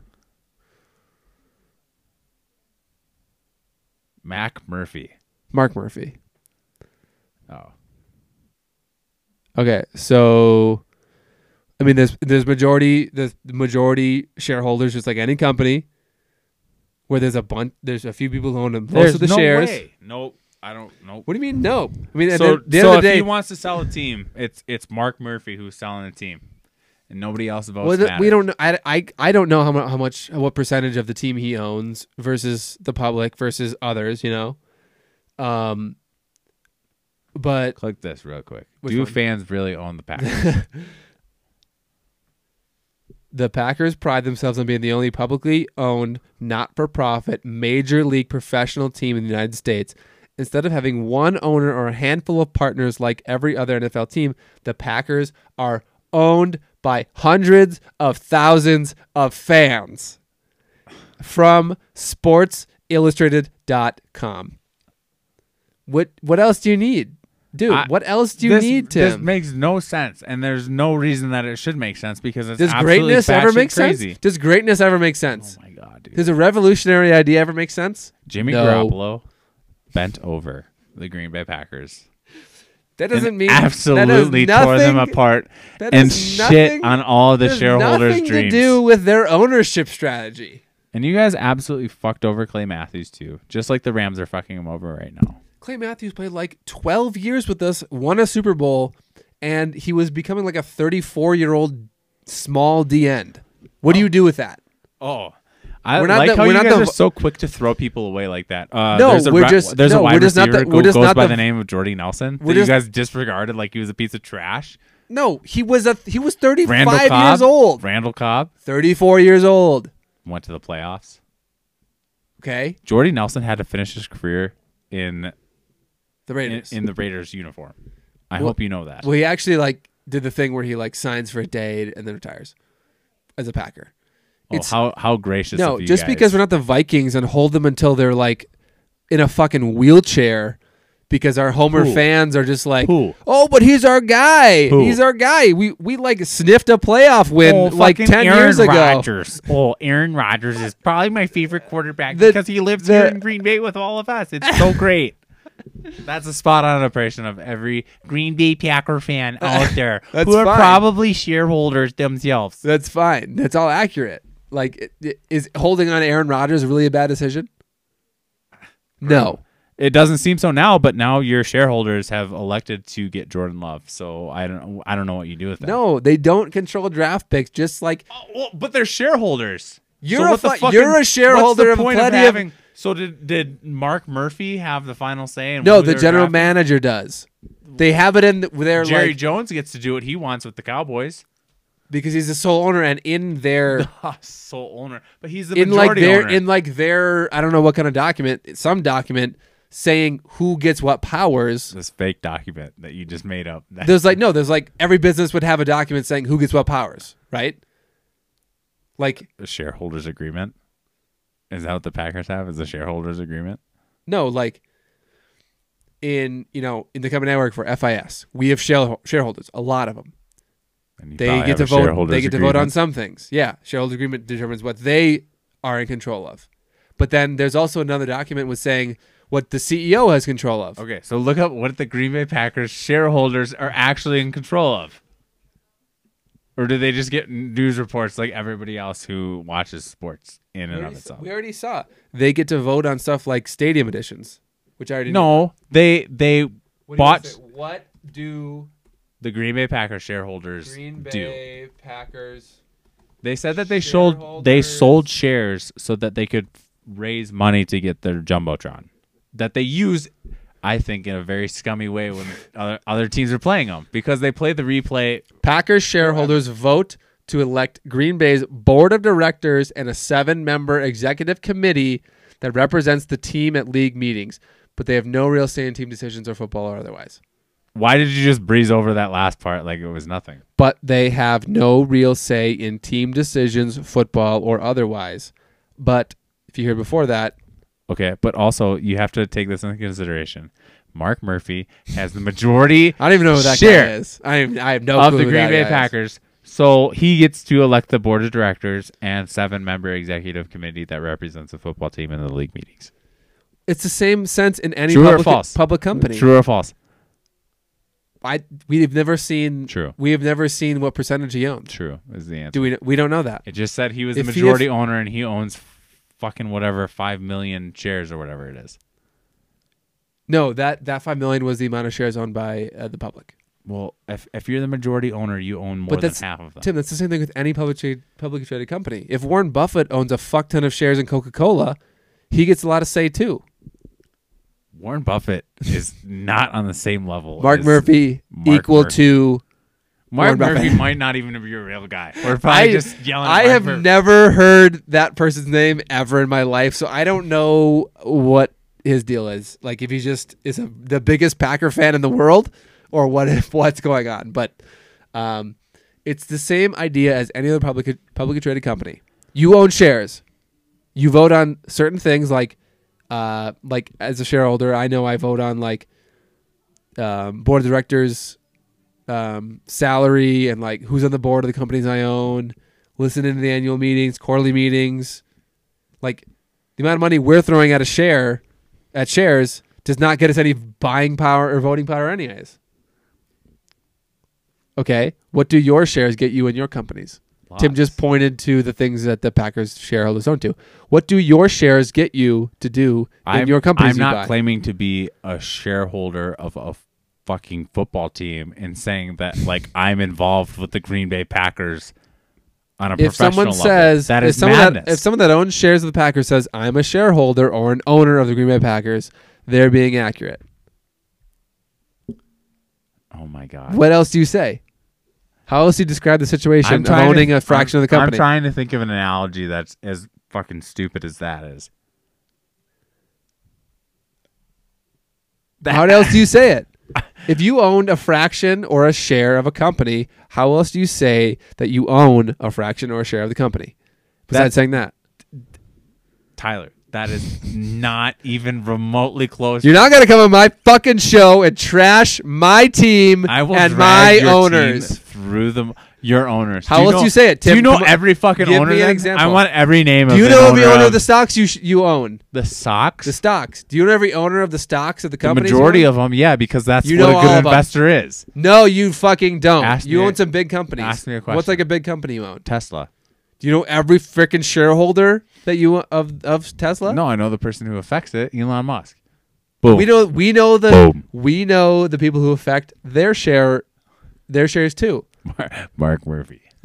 Mark Murphy, the GM, the coach, the players. Which is what? Like maybe the top 40, top 50 employees at any big company? The top 50 employees at Tesla, they affect the share the share price, just like the Packers. Well, I'll tell you this much. Suck. I know the two Suck owners it. of Meany and Maralt, and I'll tell you this for Their free. names are on the door. horrible, horrible people. Yeah, I'm a I'm a 50% shareholder of Meralta Media Marketing. What does that mean? Do you get to make? Who are your board of directors? Each other. Just two? Yeah, we have a 50 50. So what happens if one of you is gone? There's no quorum. What do you mean by gone? Like, on You're vacation? not there for a meeting. What if you have a, a, a meeting for the we board of have we directors? put full faith in each other. what to are make, you guys? Are you an LLC or are you? Uh, LLP, Yeah, a- what is that for the people at home? limited listening? liability partnership. Why did So- you? do- Why did you decide to do that instead of something else? Uh, because we are two guys, so that means partnership. Two guys. And we're just two wild and crazy guys. Ah, we're two guys here. We want to do some marketing and stuff. it's pretty sweet. the marketing and the things. We're And good at Facebook and maybe Instagram. Uh, not so much uh, picking sports teams because I'm a Green Bay Packer fan and my name's Tyler. and um, the limited liability aspect is basically separating our personal assets from our business assets. So, in the insane situation where the business folds, the IRS is not coming after our personal assets. That's how I understand it. Very smart move. Yeah, I know. We put a whole lot of thought in this into this company. And there is. There are a lot that a lot of people don't know. It was about. one really, really long sit in a hot tub. one long conversation. Has he been on the podcast? He did. You guys did Twice. one uh, via Zoom recently, didn't you? Yeah, he's been on twice. I uh, when I went back like last, uh, I don't know, like October or something. I did it one at his house and then once on Zoom. Mhm. That's one thing. I just had uh, one of my most recent classes was uh, biz orgs in law school, and we did a lot of uh, uh, setting up of businesses. What what sort of uh, setup you want, whether it's a general partnership, a sole proprietor, uh, LLC, LLP, LLM, C corp. C corp, S corp, K corp. Yeah, What sort of taxation? a lot of them I don't really get why Agency theory. why you would ever even do if you knew like what you're doing. You know, that one that put you at a lot of personal risk. Um, but it's a pretty easy. It's a pretty easy thought process if you're just like two guys that are starting something like this. Yeah. Yeah. and it's not like we have a ton of we don't have we have almost no money into this into the business because it's you know services so it's that we don't have to buy materials supplies office it's just you know us doing it doing what we can Yeah, which you guys are making the most of. I mean, you guys have, which is not seeing it grow as much as it has, just from what I've known about it. I mean, you're always bragging like, "Oh, fucking me and me and Al started this company in a hot tub. Like the idea came from a hot tub. Ah, so sick." Which is, I mean, don't mean to downplay. I'm, I'm just really i'm just really proud of it no, I. Am i have no too. problem like talking about I- things i'm proud of or things that i personally think are really cool that i'm doing because and that any uh, people like plenty of people think i'm bragging but it's not even that i'm looking for approval from others it's just like i think this is this thing is super cool and i think others would think it's cool so i would like to tell them about it No, and I think the thing that I like take away from it that I find like really cool and like awesome to see is that like something that you're really good at is like the marketing aspect and you're like super creative. Anybody who follows you on Instagram or like like watches the clips that you throw together is like super creative and it's like almost inspiring to an extent. thank you To an extent. Let's let's be clear. I said to an extent. Um, but it's cool that you guys kind of took uh, somewhat of a passion project. Correct me if I'm wrong by just saying that, but um, No, that's cor- that's and, correct. And running with it and and creating it into something that's going to turn into a financial gain for you guys, and almost not like a job. Because I think everyone's looking for that. I mean, you try to you try to find something that you're like good at and want to do. To where the day goes by quickly when you're going into work, you look forward to going into work because you're making a difference and and in doing something that you want to do versus like, fuck, I have to go in and, and log my hours and mm-hmm. hopefully like can make it through the day. yeah yeah we got that we got a lot of that from gary vee you know who gary vee is right Mm. and he he preaches a lot about just like find just experiment until you find something that sets you on fire just like really excites you you love doing every single day you you do it every day regardless of how much you got paid for it and then just go all in on that and figure out figure out a business around that Yeah. you know realistically Yeah. you know it can't be like you can't be this tiny little process you're like i only like doing that and i want to make a business out of that like there's not there's not a lot of businesses out of tiny processes Mm. but alex and i love marketing and we love helping small businesses and i love gathering content creating content editing content and making these situate like showing off these cool whether it's visual things or or you know a setup of a business or the product of a business putting it framing it in a sense that makes it look really really cool and then getting it out yeah, there. you're refining like a, a good business idea or a model that they might have, but just don't know that they have sitting in their back pocket. yeah well we're getting it out there. Like with the with the golf course with links at teton peaks the hard part is already there. The course was built it's in really it's always in really good shape the pro brent is awesome amazing insane views they have a good niche where they're like they're chill they allow dogs great views that's a Yeah. good niche um and they're but cheap you just need a showcase. You and need it's to just find like a way telling to showcase yeah. it. Yeah. what we what alex and i always say is just let us let us tell your story Mm. the story's already there but let's let us tell it and that's that's really helped us because i, I mean i don't know what other marketing companies say that say to potential clients but it helps them know that we're not out to change their business we're just out to tell people about it yeah. and when you simplify it down to that people really buy into that Yeah. um, and then it's just like we're just telling it on these different channels that we know how to tell stories on. See, I gotta feel like that's like kind of a hard thing. Is like when you are like you're talking to a business and you see something that they could be doing better, and, I, and like I've had this like where I've like I've I've worked in employment law, um, the last firm that I was working at, and it was just like I would see shit come across where it's just like they're asking legal questions or they're asking business questions more so, but they're framing them in a legal way, and it's just like fuck like i mean you can you could pursue legal action but like the better business decision is just to like write a letter or like just be like chill about the whole thing because you're building goodwill for your company pretty much you know what i mean? Like it's it's not like i mean you're gonna be known as like kind of an asshole. Like there's a lot of business decisions that i feel like i kind of want to like speak up and be like you should really be doing this because this is going to help your business grow. Um, and you're not But you to be taking on and associating like legal costs with it But you, right? yeah, but like you, it's I've learned just to like when it comes to like operations of most businesses, you just like uh, it's it better behooves you to not say it. Behooves. Behooves.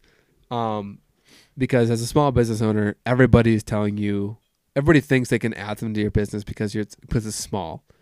And the majority of them can't really add anything no real. but i'm not saying like a- like something that you should be doing to like add to it. I'm just saying like to like avoiding right? Because like the thing with with like being in the legal profession is like you're not ever going to make money for a company that's hiring you. You're only considered an expense because they're Mhm. only paying for you whether that's retainer or hourly based on a case that they have against that you have to bill them for to to rebut the claims that are being claimed against you i guess in a way.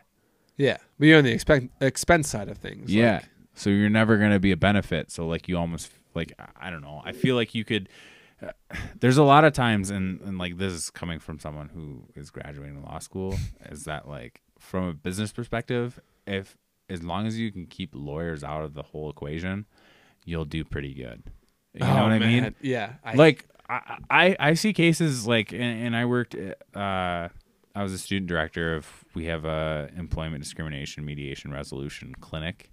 it's a lot we, of words yeah, it's it's a fucking mouthful. But we would have we would have employees coming in who are claiming that they were uh, terminated from their employment for a discriminatory purpose, whether that's uh, they were sexually discriminated, racially discrimination, uh, age, uh, some sort of um, mental discrimination that they that they had faced, and it's just like there's there's really no need to get lawyers involved from the stance that like you could you could easily just like write a letter yourself and be like hey i'm gonna i'm gonna get an attorney. I would like to settle this case for x y and z amount of money or condition. Mm-hmm. And i feel like the employer is gonna be like well i gotta consult our attorney that we keep on retainer or that we that we talk to during an employment matter and depending on who that firm is like they'll they'll have someone come back and be like well fucking don't pay him you're gonna pay just amount of just the same amount of money paying your attorney but you're also having like by by just paying out your employee like a small amount of money like if it is in fact like a small amount of money that they're asking or requesting and if you have to take that to trial or like you have to pay an attorney to write a response letter or whatever it is you know and they're the same amount of money. Like you can like consult an attorney get a settlement agreement send it to your employee have them sign it and then just be done with it. Because then they're not going to like disparage your company. You know mm-hmm. what i mean? Because by the time like you you get an attorney and you're going through they've told 30 40 people and that's spread probably even more. Like oh i know this person who worked for this company and like they were fired because pick any discriminatory reason and that's what it is and it just looks bad Yeah, it probably happens more often than uh, actually going to trial with Yeah. company, with uh, business, all like that. But you also see like eh, the thing that surprised me the most is like you see so much discrimination and like the shit that people are coming to you with, like especially when I was working for this clinic. It's like you almost don't want to believe it because it's just like no fucking way that happened to you. but then you get some like scintilla of evidence and you're just like how the Scintilla. fuck do you let someone work for you who's that big of a piece of shit? Like someone who's in charge, like a managerial position, and they're like just like either sexist, racist, ageist. Mm. S- Pick your pick your thing, piece of Pick, shit. pick your ist. ist. yeah. It's nuts. It's, yeah, how do they how do they get to any sort of position of power in uh, anything but like the 1860s or 1840s? I mean, they still do. I think that's a thing. Is like having. Like Maybe the- it comes out when they get power. Well, I don't know. I think that's a that's a big thing. Is like the areas that I've I've seen a lot of discrimination coming from are a lot of areas that have union representation. So seniority goes a long way. So just because you've been working there for fifteen years, you get you get the the promotions. Mm-hmm. Uh, the, Yeah, uni- Right unions are wrong. s- unions are sometimes uh, valuable. sometimes they're really shitty. Yeah. And I've changed my mind on this a little bit. When I first started dating Taylor and she's a nurse, she said like, you know, we have a really strong union in Minnesota. And I was like, Yeah, MNA. M and A does a really good job, and like as a lobbyist right Yeah. now, like I I would like to work for MNA. Given the given the circumstances that they're going through right now, like I I definitely think that like having an advocate is is gonna go a long way. yeah, but yeah, so it's what I was saying was it's like uh like um jobs where there's like an emotional attachment to what you're doing where you kind of need a union because like you know with nurses they're all like super caring individuals they like want to care for people all that you know emotional shit that you and I don't have to our I mean, employment choice for yourself, but um pretty caring guy. yeah, but like if like so the the the point is like you know, if the market turned and all the law, law companies or uh, law firms and everywhere where law lawyers would work, they're making you have really really shitty conditions. Like you would go get a different job. You wouldn't be a lawyer. Uh, but nurses and doctors and certain professions where there's like an emotional care aspect of it, they I don't think they would react to that because they still have an emotional draw to be like, you know, I want to take care of people. I want to, my Taylor, I want to like be there for labors. I want to like be there for the special moment. Your Taylor, I want to take care of like kids in, in a really extreme situation or like Joel has a desire to, to, to, uh, a desire, an interest in urology. But you get what I'm saying? Like, That was a that was a great way to to dance. Gotcha, but- that. gotcha, Yeah. Joel. Yeah, Joel. Miss, um, miss you already, man. Wish you were out here because next time we play golf, Tyler doesn't stand a fucking no, chance. Joel has been my golf partner forever, and we've won, won a lot of shit because he's a really good golfer. Joel's won a lot of shit. And but Tyler's, but do you get what I'm saying about like the emotional aspect of it? No, I, I totally I totally Like, understand that. Me being like a you know, I don't know, capitalist or market market driven minded, market Yeah. minded. No, where I like also think like you know if if they stop paying salespeople the way they do and like stop valuing us, you know, I'd get another job because I don't have any emotional attachment to what I do necessarily. Hmm. Yeah, yes and no. We don't need- we don't need a there are- union. there are people though who like who find there's like an emotional connection behind like whatever they do, regardless of like what their what area. Like I think the medical Yeah, that- yeah, profession, there's what I'm doing, definitely it's, it's it's more so, but like bankers, like you could probably find a banker who's just like, I just love you know like the way Minimally Yeah. though, not enough to need a union. If if for some reason you don't think there's a bankers union. I bet there is. There has to be. no, there isn't. I work with banks. No, but like i- if for some reason like some There's unforeseen an economical actors guild association. For fuck's sake, there's there's probably a union for a banker. I, I guess we would call this it'd be maybe the CFPB or like some regulatory body that's like tells them what they can and can't do. You just made up an acronym on the spot. No, the CFPB is a Consumer Financial Protection Bureau. Okay, there you go. Uh, Liz, it's uh, which what's the first name of? Is it Elizabeth Elizabeth Warren? Elizabeth Warren? Liz, the rapper? Oh, Liz Warren's uh, uh, passion project is the CFPB. It protects consumer financial data from banks doing sketchy shit with it, and it's mostly a good idea, except for when they're looking to just grow their budget and they overreach and just try to grow like every other government entity, suckling off. I'm on my soapbox, suckling off the taxpayers' teat. Such a supple teat. Tim, but my point that I that I want to make clear, there's certain professions, and I just named doctors and nurses. They have a, an emotional attachment to what they do. So, uh, uh, some sort of market situation where that would make it not, you know, fiscally responsible to do that profession wouldn't drive the masses away from that profession. Where in other professions, I'll just I'll just say uh, sales. If the market drove if the market if some market situation happened where it wasn't financially responsible to be in some sort of high tech sales, salespeople wouldn't do that job. Dude, no. Okay. Teachers. Yeah, they're in there too. Like they they need a union. They have a union. I I know, but simply just having a union like doesn't initially like be like, oh, they're like I feel like some of those jobs like you have like the emotional attachment to it. And that's that's Tim, we're saying the same thing. I, I know we are, but I'm just saying like there are there are like there are people who would work their job regardless of like protection or otherwise. Like that's just something that That's what I'm saying. That's why they need a union to They make sure that they're need a union to do that. no, so that their the conditions that they work in are like good a good situation. This is the 21st century.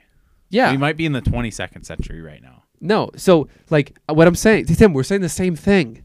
Brother, I it's, understand. It's it's like so. My Taylor would she would want to deliver babies, unless even if they paid her a nickel an hour and she had eleven I patients. Think, I don't think that. she had true. eleven patients. I don't but a true union a union uh, allows her to get a good wage and not have a and have you know maybe one maybe two patients a night, and that's that's on that we're that's what we're, what we're both saying, right? And teachers too, they have a uh, an emotional attachment to educating the youth, and they would do that even if the schools started doing like, oh, you get shit, even more shit pay. Your your classes are a million people. You know, we need you. Some situations need unions to balance that out. Right, but I think we went off the off the rails a little bit. I we definitely agree on the same point, but I do think there are instances where the unions can be somewhat useless pieces of Yeah, shit. in yes, the fact yes, that yes. They also, in the same sense that companies are doing that, they uh, advocate for on their behalf. They're doing the same thing in a hypocritical fashion by not letting certain people in that belong to different creeds, races, and religions and sexes.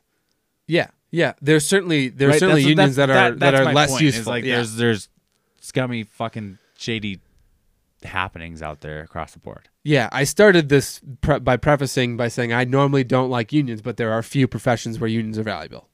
True. Yeah, I agree with that. yeah. We've been uh, we've been like arguing with our own point the entire the entire time. Yeah. Just just to let you guys know we're passionate about this this topic. I I, I get off on union conversations. Unions. Well, so I'm from Austin, Minnesota, which is Spamtown, USA, and there was a huge fucking strike there. And Really? Yeah, dude. Like they're God, I can't remember what era it was. Like look it up. This is something you got to look up right now too. But um, they had the union workers were all What picketing. should I search? uh, Hormel strike. Yeah, 1986. Or 85. It's two. 85. Um, but all all the union members were striking, and they were bringing in other non-union workers to fill up um, or meet demand for their product. And it was fucking crazy. But the union, the union was just like refusing to like settle settle the cases, which which they kind of were. Oh, they were they were trying to advocate for pay raises. 10 months. Whoa. They had to bring in the National Guard. It was fucking insane. And Austin is not a big town, and I live several blocks away from the Hormel plant, which is Yeah. So in on, uh, in 1985, about 1,500 Hormel Foods Corporation workers went on strike at the meat processing plant at the company's headquarters in Austin, Minnesota. Um, the were the strikers were part of the union for that sort of profession. Uh, cited a wage freeze, working conditions, and a wage cut as reasons for the strike. so they were supposed to. It's all I'm good pretty sure that yeah, they were. s- th- I mean, this is this was like one time where I feel like a union was like beneficial for the company. You know that's pretty that's pretty recent though. You know all all you the uh, you know dangerous factory working conditions stories that we always hear or whatever. it- They're always in like the freaking 20s and 30s, you know? It's like yeah, it's like the early Ford plant when there's like 9-year-olds putting together trucks. Shit like that. Like you don't hear about like dangerous working conditions in 1985 or I mean, more recent you to you. unless you live in another country. Uh, Yeah, in America. I guess I should end it In with, Amer- yeah. America. Yeah. Yeah. Dude, like I, I don't know. Like, do, are are suicide uh, nets like a real thing in industrial areas other than the United States? Like, have you heard stories? What's a of that? suicide net?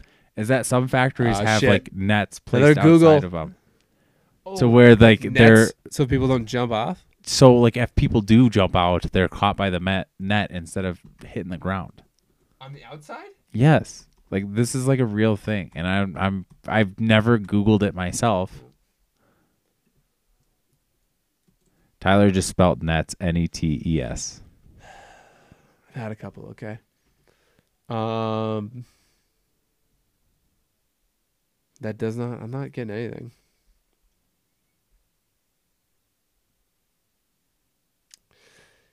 I mean, if it's from China, they fucking suppress everything, so we probably won't find anything. But oh, he could suicide nets be coming to American workplace? Oh shit, guys!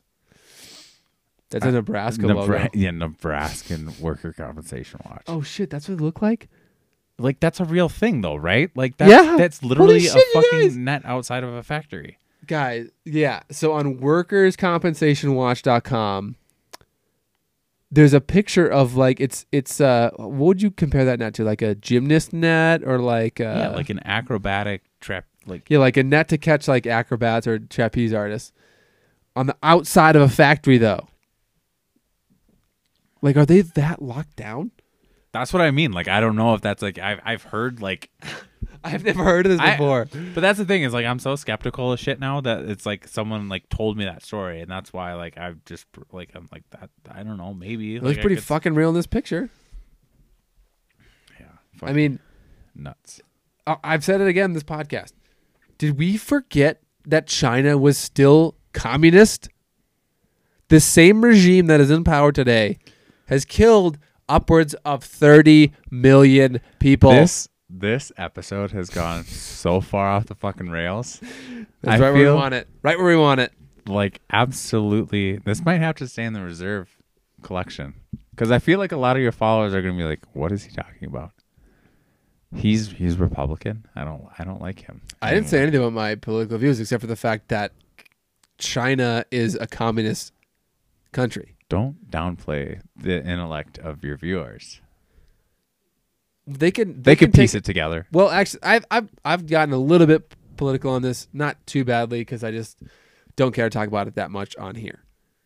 But it's like for I mean, not for some reason, like clearly stuff that's actually happening in China is being suppressed. This was published by a law firm. Just just to be clear, like this suicide Oh, yeah. net thing that they have pictures on was Well, yeah, it's, by it's Workers' a- Compensation Watch, so it's like must be like a website for like people to go and be like, "Hey, uh, a log fell on my foot. Do I get workers' comp?" Yeah. And then like this company would like, you know, represent you Yeah, and then they took that to the extreme and were like, "Oh, suicide nets." in twenty yeah 2019 posted by John Rehm. Let's see what his got, his deal is. Go to the firm and then click on his like. uh This is what I do. I always, Law. Oh, this is the owner of it. We file more than ten percent. What does that mean? This guy looks Like fairly they've- young to be a partner at a law firm. yeah. Well, he might not be. He might just be an associate. Why is he in the picture though if he's not a partner? Rod Rehm, I think John it's Rehm, John. John Rehm. John. So you want to? Sorry, John Rehm. We're just So ran- let's looking at see. random law So law firms uh, located in Lincoln, Nebraska. I want to see. Oh, dude, my uh, freaking uncle might be might know this guy. My uncle's a a, uh, a lawyer in in Omaha. in in Nebraska. Yeah. We used to go, so we go down there like every Labor Day to go to a Nebraska Cornhuskers football game. Just such a sick game. Do, have you been down there? Yeah, yeah. I have I have family down there. Um, and I went. God, who who was it? They were playing one of the. Okay, he went to. He went to UNL law school. Go big- go big red. Go Big Red. Go big red. Yeah, I did. Did you ever? Um, so something my brother and I and I used to love doing. You can go in the practice field and like play, play catch, you know, Mhm. and like you know we're like 10, 10 to fourteen year old kids, and we're Seems like, like, you should be a Nebraska fan and not a Clemson fan. I mean, it was for the longest time, but my my fandom got all fucked up when I myself played college football. So I was like, I'm hard. I had a hard time He's cheering. sneaking that in there as there's a football helmet from his glory days sitting behind me, and two uh, conference maybe, uh, championship rings. No, I would two vending machine one championship rings Really, really nice. when they didn't play any uh, good teams. What are the what are the candy rings called again? Ring pops. Yeah, a couple of really nice ring pops sitting behind him. Um, but no, I had a really tough time. I kind of a tough time like cheering for dudes that were the same age as me. Like as I was doing the same thing on Saturdays, kind of just like,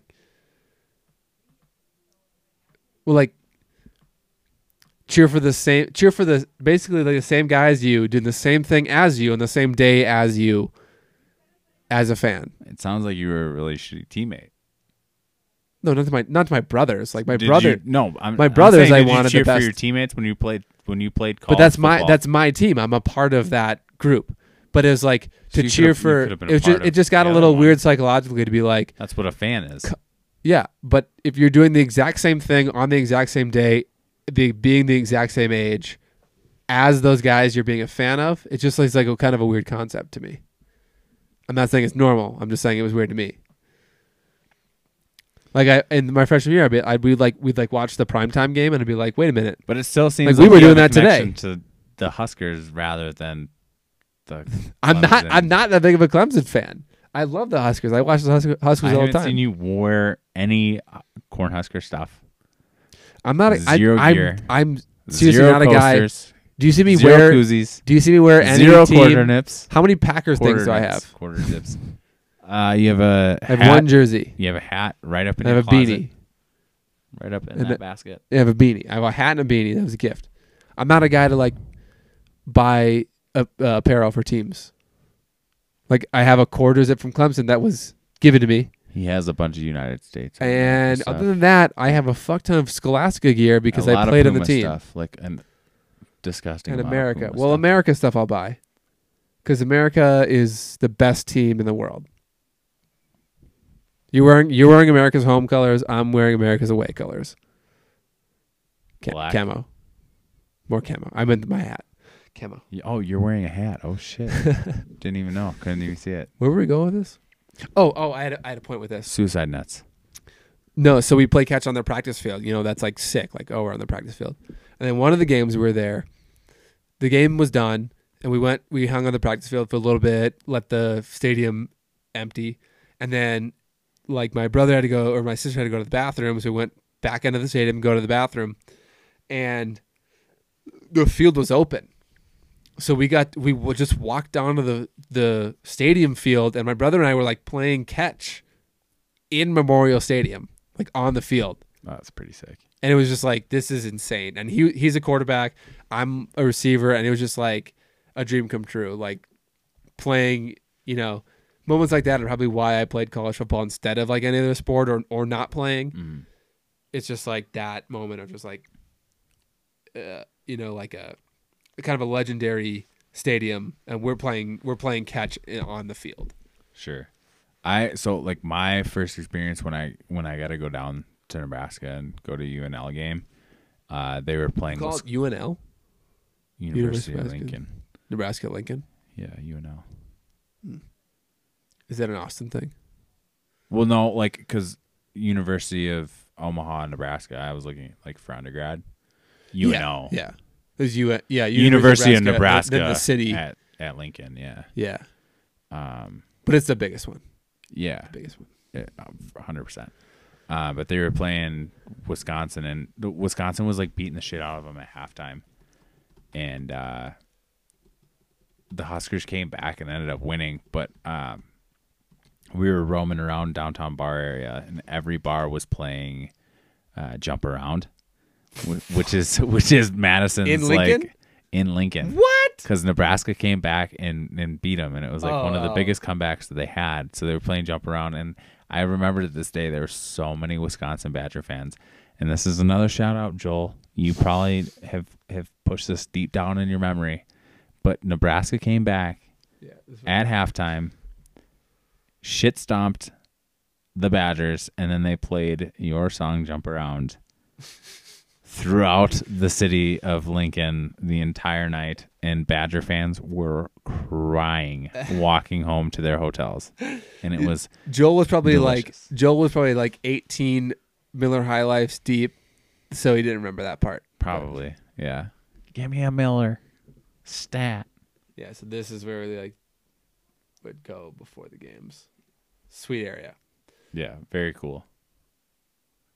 Yeah, and my my uncle um graduated graduated from their from their law school. I think undergrad and law school there.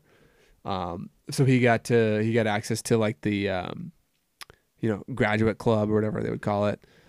So that was a cool spot to hang out. But yeah, um so we've gone on now for almost almost 2 hours. This has been my longest episode ever. So we should wrap this up and we should go hang out. Um so Tim, you're not super active on social media, but um, if anybody wants to follow you or your story or your journey into law school or your journey into eventually um, starting your own law firm, um, where can they follow you at? Uh, I honestly I don't even know my own. okay, we'll look it up. Oh, uh, is it Timmy Neutron eleven? Is that my yes, it is. Instagram? You might want to change that now that you're uh, about to be a barred lawyer. no. So it's at T I M M Y underscore N E U T R O N 11. And you'll find pictures of him and his girlfriend, and him in suits, and me, and uh, that's it. Pretty riveting things going on in my. If you have any, if you have any outstanding law questions that you don't want Nope, to can't- hire can't a that. law Nope, can't do you're that. for, Nope, don't message you him. can't do that. That's violating the rules of. Well, they can message you whatever the fuck they Absolutely not. want. Nope, Yes, they can. They can Nope. message you whatever you want. don't do that. Your that. response I don't want. No, I don't want any clients right now. My initial focus right now is. If you want an an under the table lawyer, message Don't- him. don't do that either. Please don't do that. If you want marketing advice, uh, Definitely find, message find me. somebody who doesn't uh, consult with Meany and Meralt, and go to them. And then you find someone who doesn't make any more money. Um, uh, okay, so what I've been doing lately, just in quarantine, is like a little like um, give the audience like a little tip for the week, like something to do. Like I've been saying, like wash your hands and get a good book. Like what's a little tip for the week to get them through another week of quarantine or whatever, whatever sort of separation their state is mandating right now. Find i would say um find something to improve like self growth. So Mm. like find something that makes you uncomfortable doing like whether that's like and this is gonna sound weird but like if it's a puzzle or like doing something that like normally you'd be like i'm not doing that. Like that's really lame or something like that. Like you'll find enjoyment in doing something like that. Like i just i just did a thousand piece puzzle and it was fucking unreal. It was so much fun. It was brutal because it was it was i'll, I'll show you a picture later but it was it was fucking my mom got it as a joke for me and my roommate and we did it and she couldn't believe that we did it because it was such a piece of pain in the ass Fuck a puzzle, climb a mountain. yeah fuck a puzzle climb a mountain Put that on a fucking t-shirt. words to live by Put that on a t-shirt. Fuck a puzzle, climb a mountain. peace Have a good week.